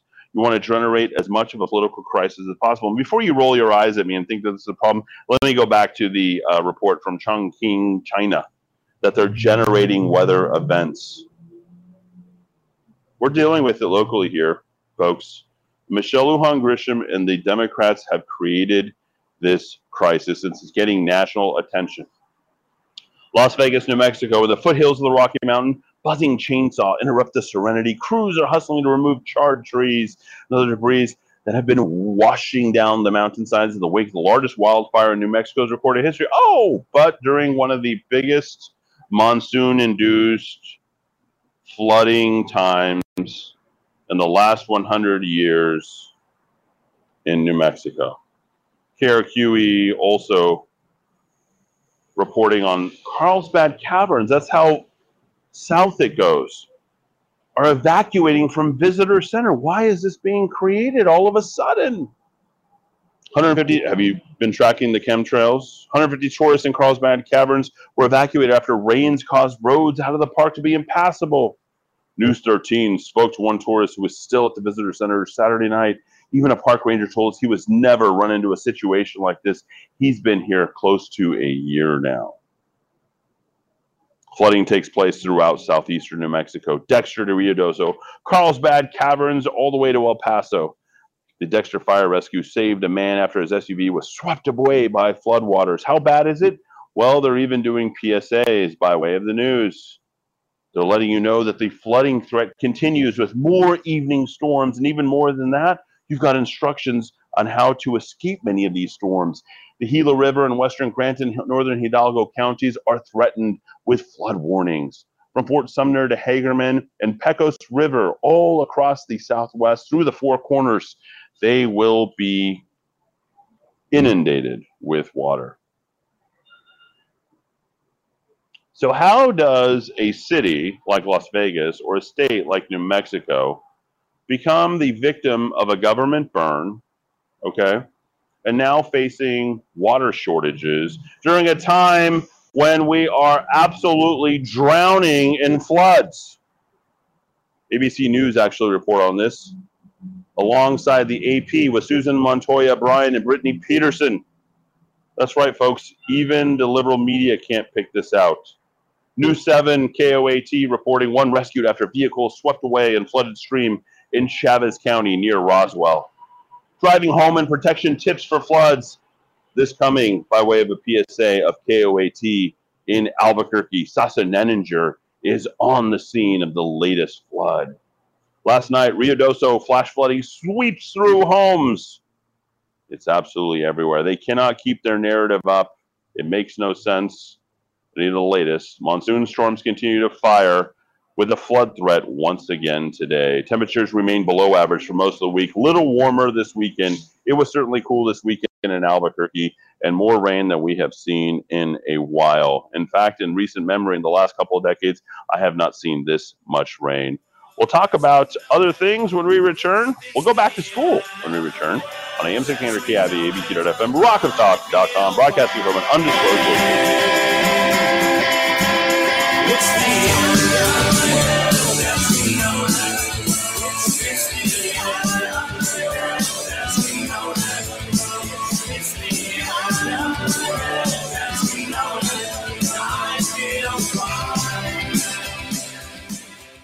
Give me fire, give me that which I desire. Ooh.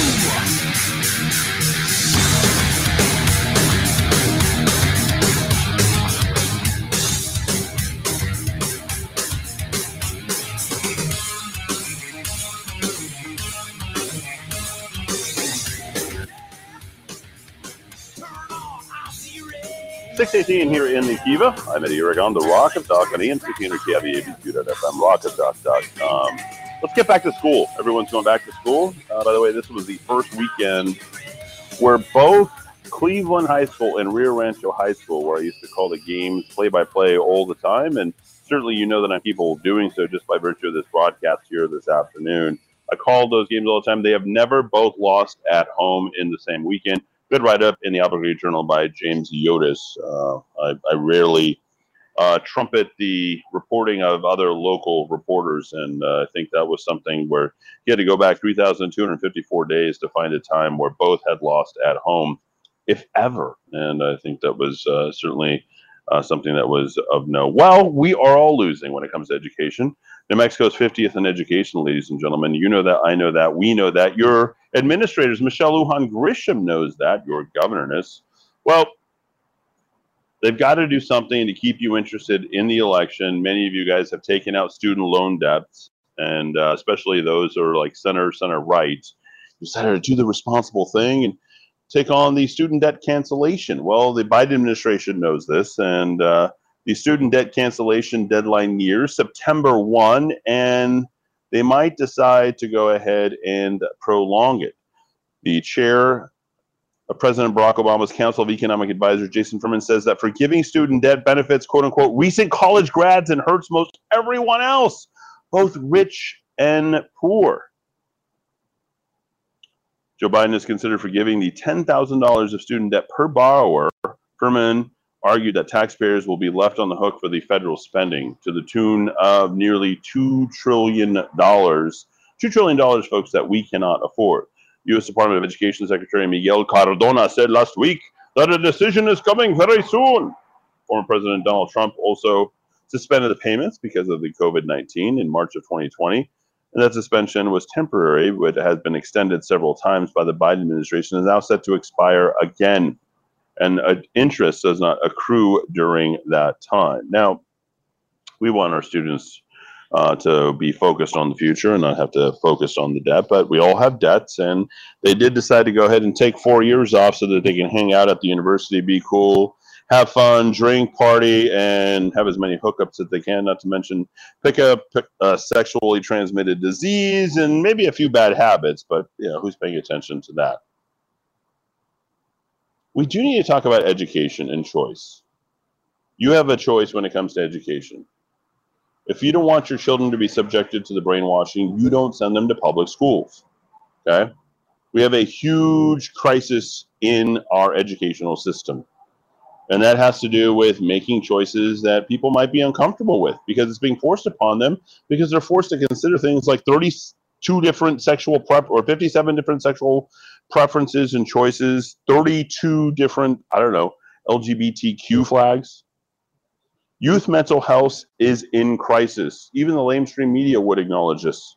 Are schools doing everything in their power to prevent it from being exacerbated? According to the A P, it's not. They think they need more political correctness. Well, besides some of the social constraints, what about the monetary constraints? It's more expensive to go to school. People are spending more and more money going back to school. Well, keeping up between Jordans and jeans and, I don't know, the latest doodads when it comes to technology.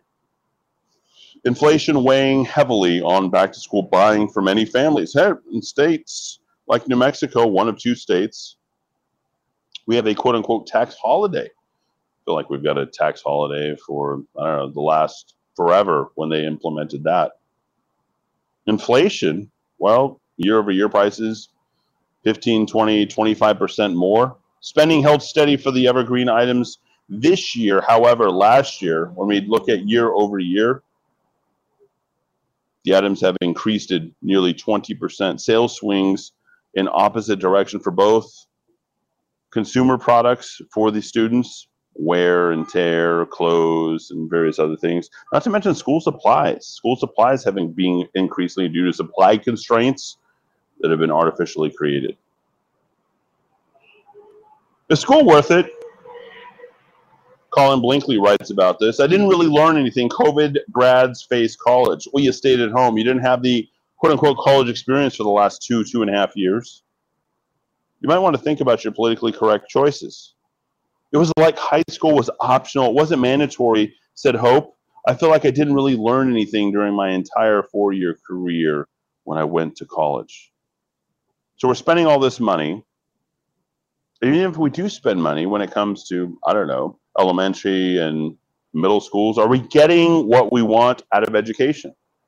Well, if we choose like other blue territories, blue states, blue cities, what about the L A Unified School District, where folks, literally one of the largest school districts in the entire country, thirty-six thousand students enrolled in the L A Unified School District, the second largest school district in the United States.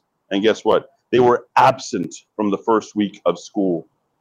Even those people who get education, quote unquote, for free are not finding a value in education. The data shows eighty-nine percent of students attended the first day of school on Monday, August fifteenth. That number rose slightly to ninety-one point eight percent the following day, climbed to ninety-two point eight percent, and reached its peak at ninety-two point nine percent before falling back to ninety-one point nine percent. Nearly thirty-six thousand students have checked out of the school system in L A County. The same thing is happening, folks, in the Albuquerque Public Schools, which has gone from eighty-nine thousand to eighty-three thousand. They plan, how do they want to battle this back in L A? Launching a program the twenty twenty-two twenty twenty-three school year that would, quote unquote, create a team of counselors tasked with preventing chronic absenteeism. Yes, blame the students. Blame the students. What about the curriculum? What about what you're teaching? What about maybe between transgenderism, teaching, uh, I don't know, political correctness, Black Lives Matter, queer ideology? Don't you think that those things would have a bigger impact on things? Maybe people are feeling uncomfortable for having conservative values. Maybe people are choosing charter schools. Well, we're going to get a uh, announcement from the Biden administration on whether or not those student loan payments will resume in the next week. My guess, based upon the twenty twenty-two polls that they have, their internal polling, and I think they'll be trailing by a lot. I think the Republicans have it this year. They'll announce that decision, and the decision will be to delay to delay the loan repayments on the payments that they've been paying in. The Albuquerque Journal went to the task with everyone and said, hey, we're back on campus. People are looking good. I love seeing people's faces. We relaxed the mask mandates back in March. Things look good. Oh, my God, it's grown on me. I didn't like it as much as I got here, but it's bigger. There's a lot more stuff going on than Las Cruces. I love Albuquerque. Anybody tell her the number of femicides and homicides here in the city of Albuquerque? Likely not. She was one of the roughly eighteen hundred students who moved into U N M's residence halls. Those blue lights still on for the uh, rapes on campus. One of the highest rape incidents anywhere in the country at the University of New Mexico, by the way. At some point, we have to really ask ourselves, is college worth it? Is school worth it? Is the education worth it? Are we better with Khan Academy, staying at home, finding a better way? I think the teachers have the answer on all this. Teachers are checking out, folks.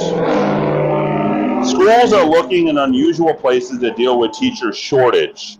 Not only is there an absenteeism of students, there's an absenteeism of teachers, folks. Your educational system is failing. Established in nineteen seventy-nine, do we really need a U S Department of Education?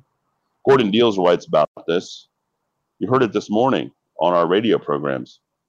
I'll share it in the notes at rock of talk dot chat. Become a subscriber today. Folks, they don't care about the education of your students. They don't want them thinking for themselves. They are simply creatures of the state.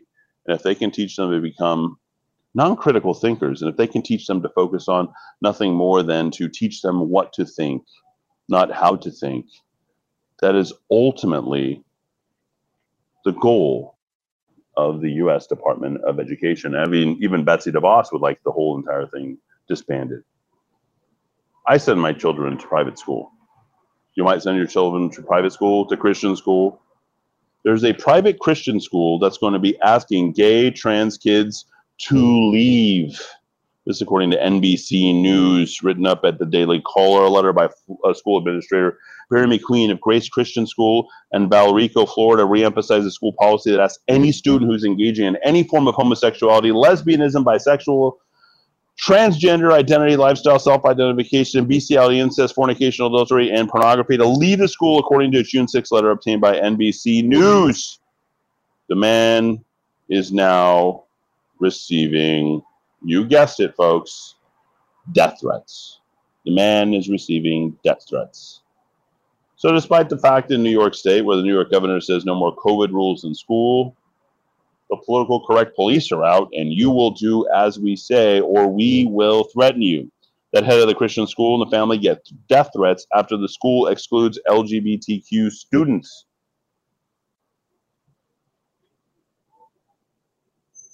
Kids in Wisconsin have taken it a step further. Parents in Wisconsin have taken it a step further. That's a swing state. Wisconsin school district bans teachers from displaying pride, B L M flags, and preferred pronouns. They said Black Lives Matter, Thin Blue Line, and We Back the Badge signs and flags can also be considered political. At this point, they're looking to eliminate everything. Isn't that why we have dress codes? And finally, folks, that teacher shortage issue stems from, quote unquote, according to the federal government, a lack of respect, meaning they just need more money. Back after a quick break here in the Kiva on A M six hundred K I V A.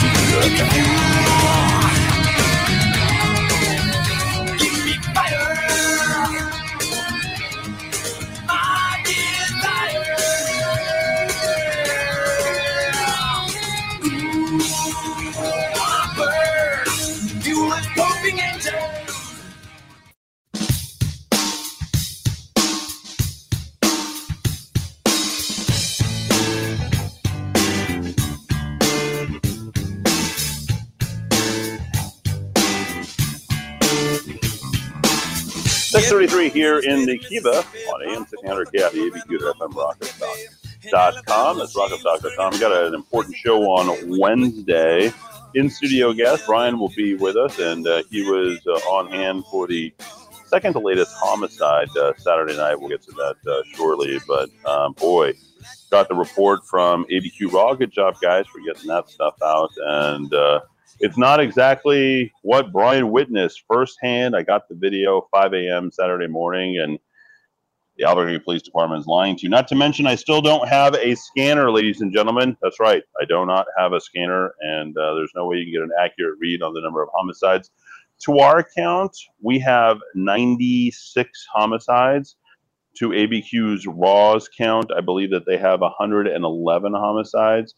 I believe uh, to the city of Albuquerque's count, I think they have eighty-one homicides. Uh, you know, I think the truth is somewhere in between. We're between that number. We're paying attention. I think we're at uh, ninety-six, ninety-eight homicides uh, on the year. And what do we do with uh, those that we have uh, solved? Well, the jails aren't keeping them incarcerated. It doesn't look good. Five New Mexico jails are less than half staffed. That's according to K O B Channel four. They're having to move inmates at this point. The twenty-six county jails and detention centers are suffering from staff shortages. At least one has resorted to transporting inmates to other facilities, including one to Texas. We cannot afford to pay for our own. That's right, folks. Despite the amount of surplus, oh, record break, breaking number of people who are in bracket amount that's coming from the federal government, we cannot pay for the crimes that are being committed. We don't want to commit them to any sentences. Remember, this is the home for George Soros, where your D A, who won with one hundred thousand, is likely to be the A G with uh, not having to raise a single dollar if he wanted to. Otero County Detention Center in Alamogordo, which is half-staffed with thirty-two officers, reached a critical point two weeks ago when there weren't enough officers to walk the floor among the inmates, prompted administrations to help from other facilities. F I D E agreed to house more than one hundred inmates between them, he said. What type of inmates? What type of bad people are out there? Well, just look at uh, all the um, violent things that are happening. And in fact, the police were on site for the latest. That one happening this morning. And they weren't able to bring them in. Arizona police are doing what they can to uh, bring Albuquerque murder suspect shots uh, to justice. The Albuquerque Police Department isn't doing anything. They're not resourced. They're not given the right tools. despite the best intention of the men in blue, women in blue here in the city of Albuquerque, they're just not doing their job. They're taking reports. Must be totally unsatisfactory for many of those police officers out there to want to do the best things on behalf of their community. Even the fire department can't do the best because they've got to jump through so many hoops. I wish I was your mayor. I wish I could do more. We got a drunk driver with a pedestrian killed and two homicides. Your latest here in the crime report to kick off here this Monday evening. Pedestrian killed in crash, driver arrested, according to Tucker and Boto from the Albuquerque Journal. Man walking on a sidewalk near Old Town was hit and killed by a suspected drunken driver on Sunday morning. It happened five a m The young man, very young, in a Dodge Challenger, drunk, out of his mind, hit the north side of Central near a bus stop. They did not identify the pedestrian who suffered, but they didn't identify one, Jonathan Jesse Sandoval, whose parents, after he removed the license plate from the Challenger and drove home, maybe for some additional, I don't know, advice, his parents told him to turn himself in. That's good parenting. He was driving west on Central, lost control while traveling at a high rate of speed, according to Albuquerque Police Department spokeswoman Rebecca Atkins. The vehicle struck the curb, continued on the sidewalk, and struck the man before crashing into a power line pole, coming to a rest in the Walgreens parking lot. You know exactly where that's at, Old Town and Central. The suspected drunk driver, Jesse Sandoval, in custody. Good-looking young man, but uh, certainly out of his mind at the time. No idea about the B A C on him. According to the documents, video from the city's real-time crime center captured his black Dodge driving on top of the sidewalk on the north side of the Central and struck a pedestrian at the bus stop. Hey, I think that's positive news. Real-time crime center capturing all this is certainly good. Pedestrian losing his life, certainly not. Jonathan had a bloodshot, watery eyes, and could smell that he had an odor of alcohol. Maybe a bad night all around.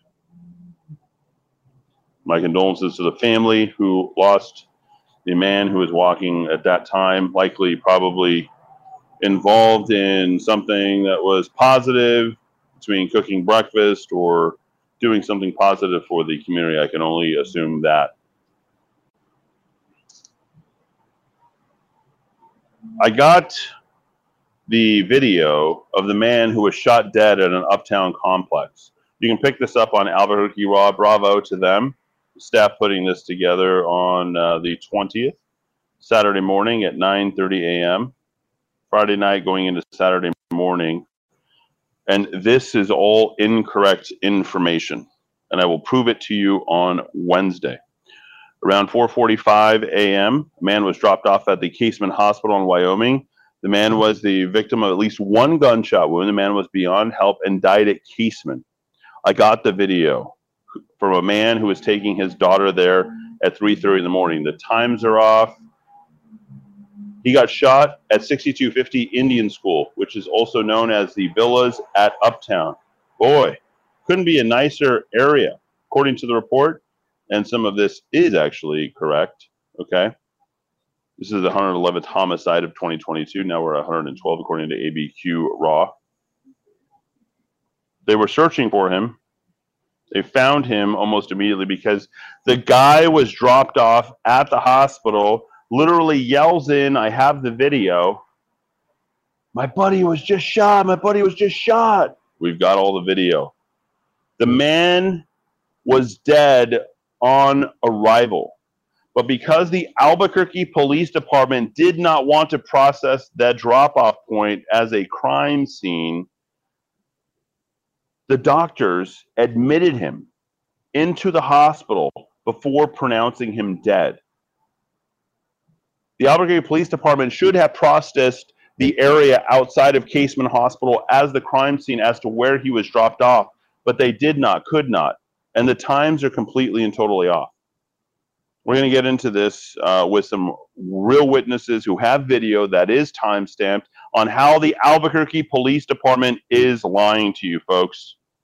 This man was shot dead at the Uptown Albuquerque apartment complex, driven two and a half miles directly to Casement. not good. Not good when we're trying to get accurate information. And the Albuquerque Police Department was very lazy in processing the latest homicide, the second latest homicide here in this community. And finally, a woman shot and killed. A B T officers actually witnessed the shooting. More irresponsibility on behalf of A P D, and not because they want to be responsible, but because they have to, because of the Department of Justice. Aubrey Hovey, Journal Assistant City Editor, has the report on this one. They're looking for a man, quote unquote, who said they shot and killed a woman in front of officers. In front of officers!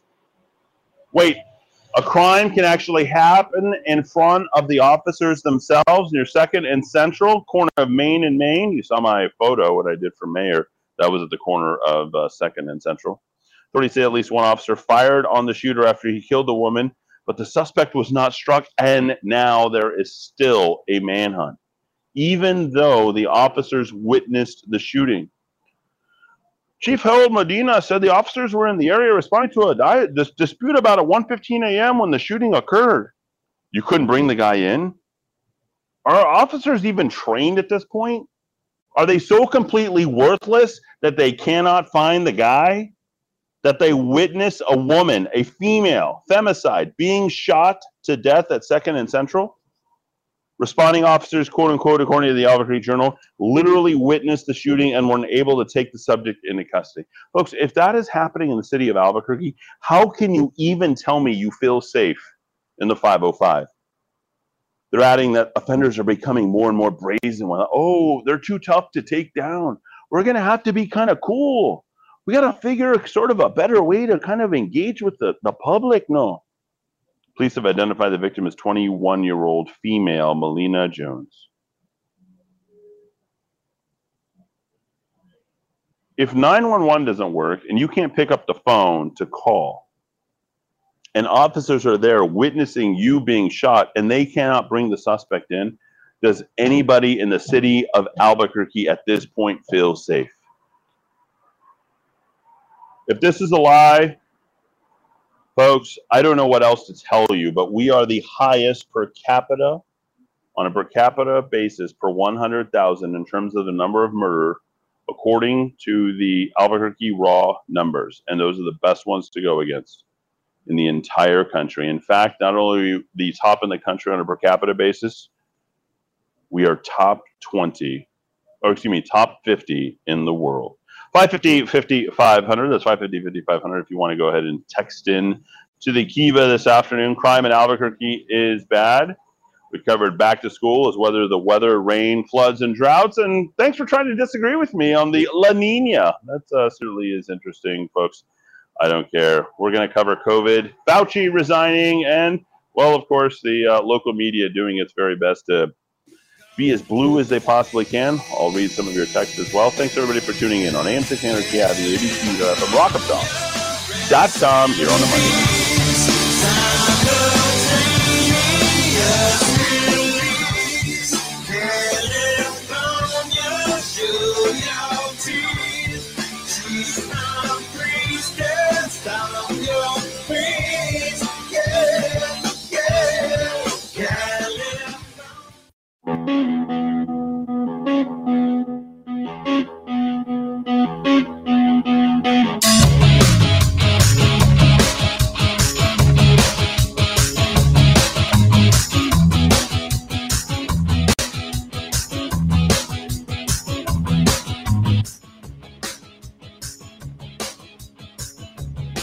All right, six forty-eight here in the Kiva, final segment here for all the notes. You want all the articles, you want all the information, subscribe directly at rock up talk dot chat. That's rock up talk dot chat. I almost feel like I should get all this information out before the show. If you think that that's good, I'll be happy to go ahead and uh, do that.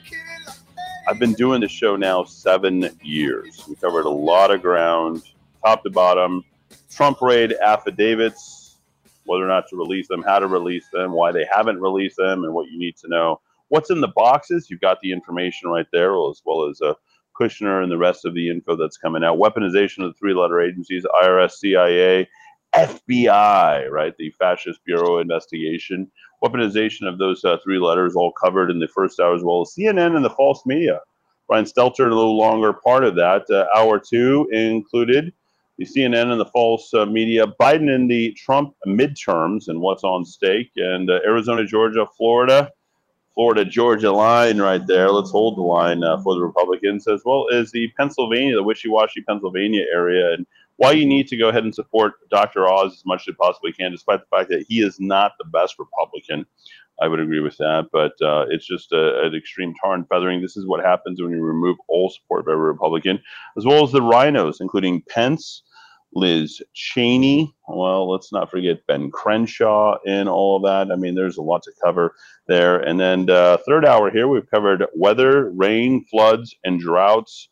And don't tell me about La Nina when there's the type of flooding that's happening in other places, and China continuing to use chemicals to generate rain to protect its grain harvest.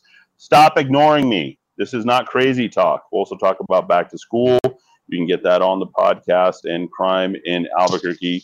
We're now up to ninety-six on our count, one hundred eleven on A B Q Raw's count, and uh, eighty-three on the city of Albuquerque's count. And uh, finally, it was a big day for COVID.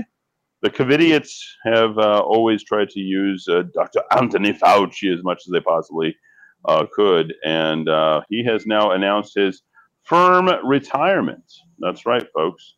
His firm retirement uh, from the Biden administration, regardless of what happens.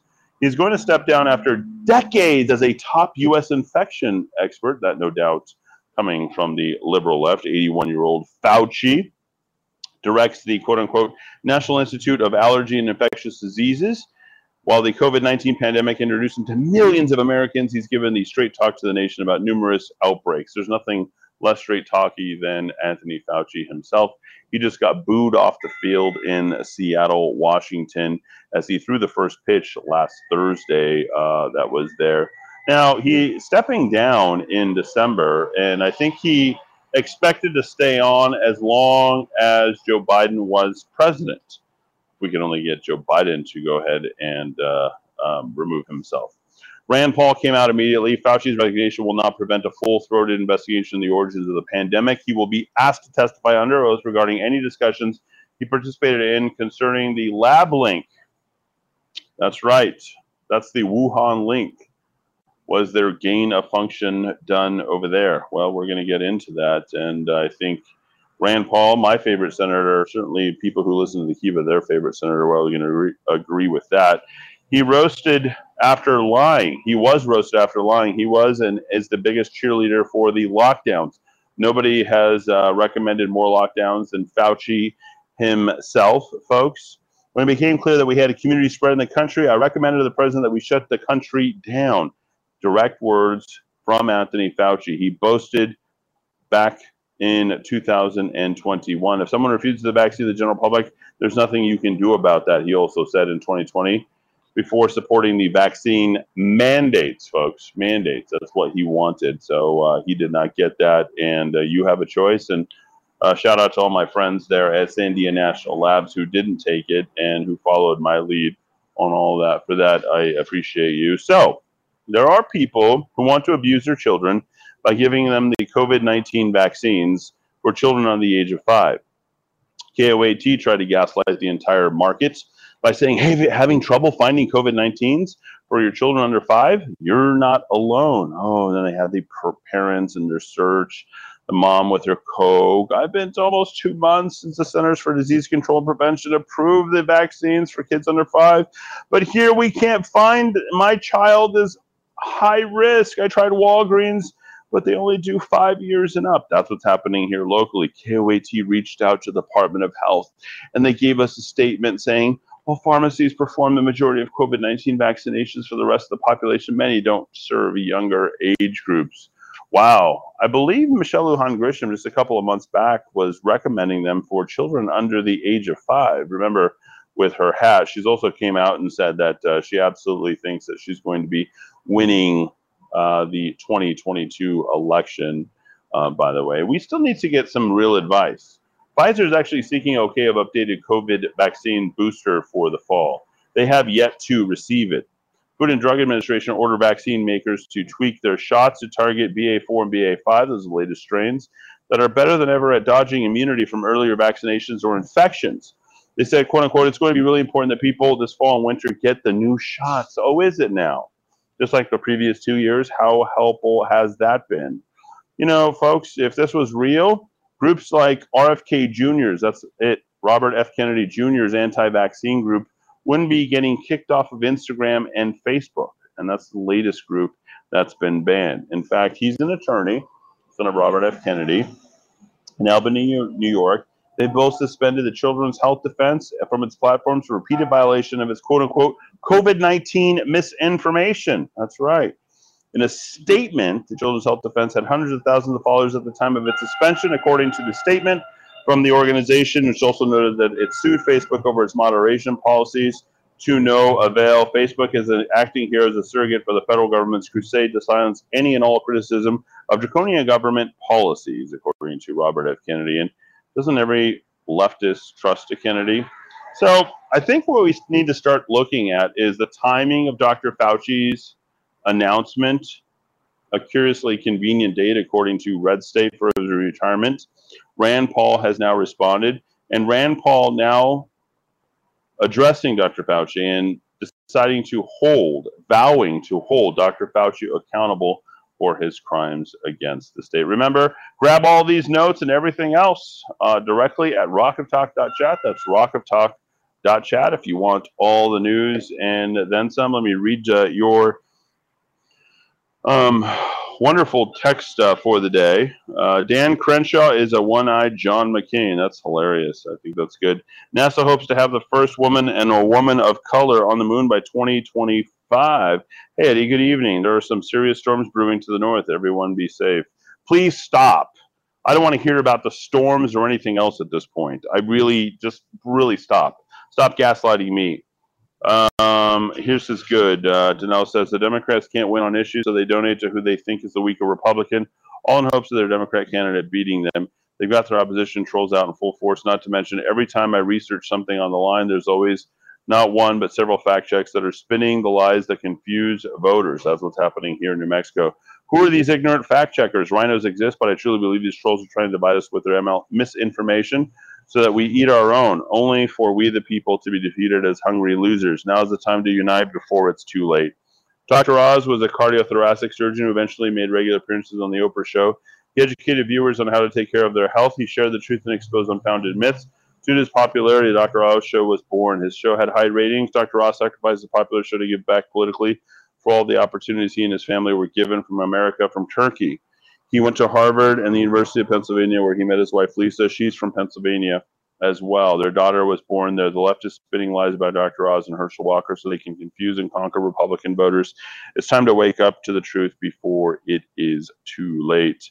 When Democrat leaders ran out of the COVID money, they jumped on the federal emergency money for flooding and fires. I'm loving our global warming, cooler temperatures in New Mexico right now. Ironically, liberal loons want to serve the planet by controlling Mother Nature's climate, which is impossible, at the expense of harming the environment. Democrat policies are like termites that destroy everything in sight. Wow. Those are the texts of the day.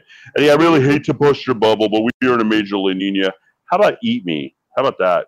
It's creating the floods and the droughts, not human. Shut up. I'm really tired of that.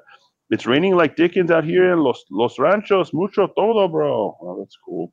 And then finally, excellent show today, Eddie. You are in the groove. More information than I've ever got here in the Kiva. Thanks, everyone, for tuning in to the Kiva on A M sixteen hundred K I V A, B Q dot F M, rock of talk dot com. That's rock of talk dot com. All in all, I don't know how many links we have in today's show, but we've got all of the subjects covered. I certainly hope that you decide to go ahead and take these links from today's show, share them far and wide, build your narrative, get the information out, support Republican candidates no matter who they are. And uh, I really had a lot of fun on today's show today. Uh, sorry I'm not taking your phone calls or very many of your texts. You can always text in, as always. I'm very responsive. Thanks, Brian, for all that you do by getting in your information. I really feel like God is on our side. I hope that you guys really start to think uh, more, you know, firmly about the, vol the the values that back us. I wish that we were Arizona. I wish that we were Texas. I wish that we were Utah, Colorado, or any of these um, you know, states that are surrounding us. I desperately want New Mexico and Albuquerque to be a better place, but it's hard uh, given its current uh, political environment, for it to be that. So thanks, everybody, for for uh, being here. Eric, thanks for being in the studio. Thanks for doing the sound checks this afternoon. Thanks to Nat and Jaybird uh, for all that you do. Thanks to all of our uh, Saturday programmers uh, as well. We'll see you bright and early tomorrow, four p.m. on a Tuesday on A M six hundred K I V.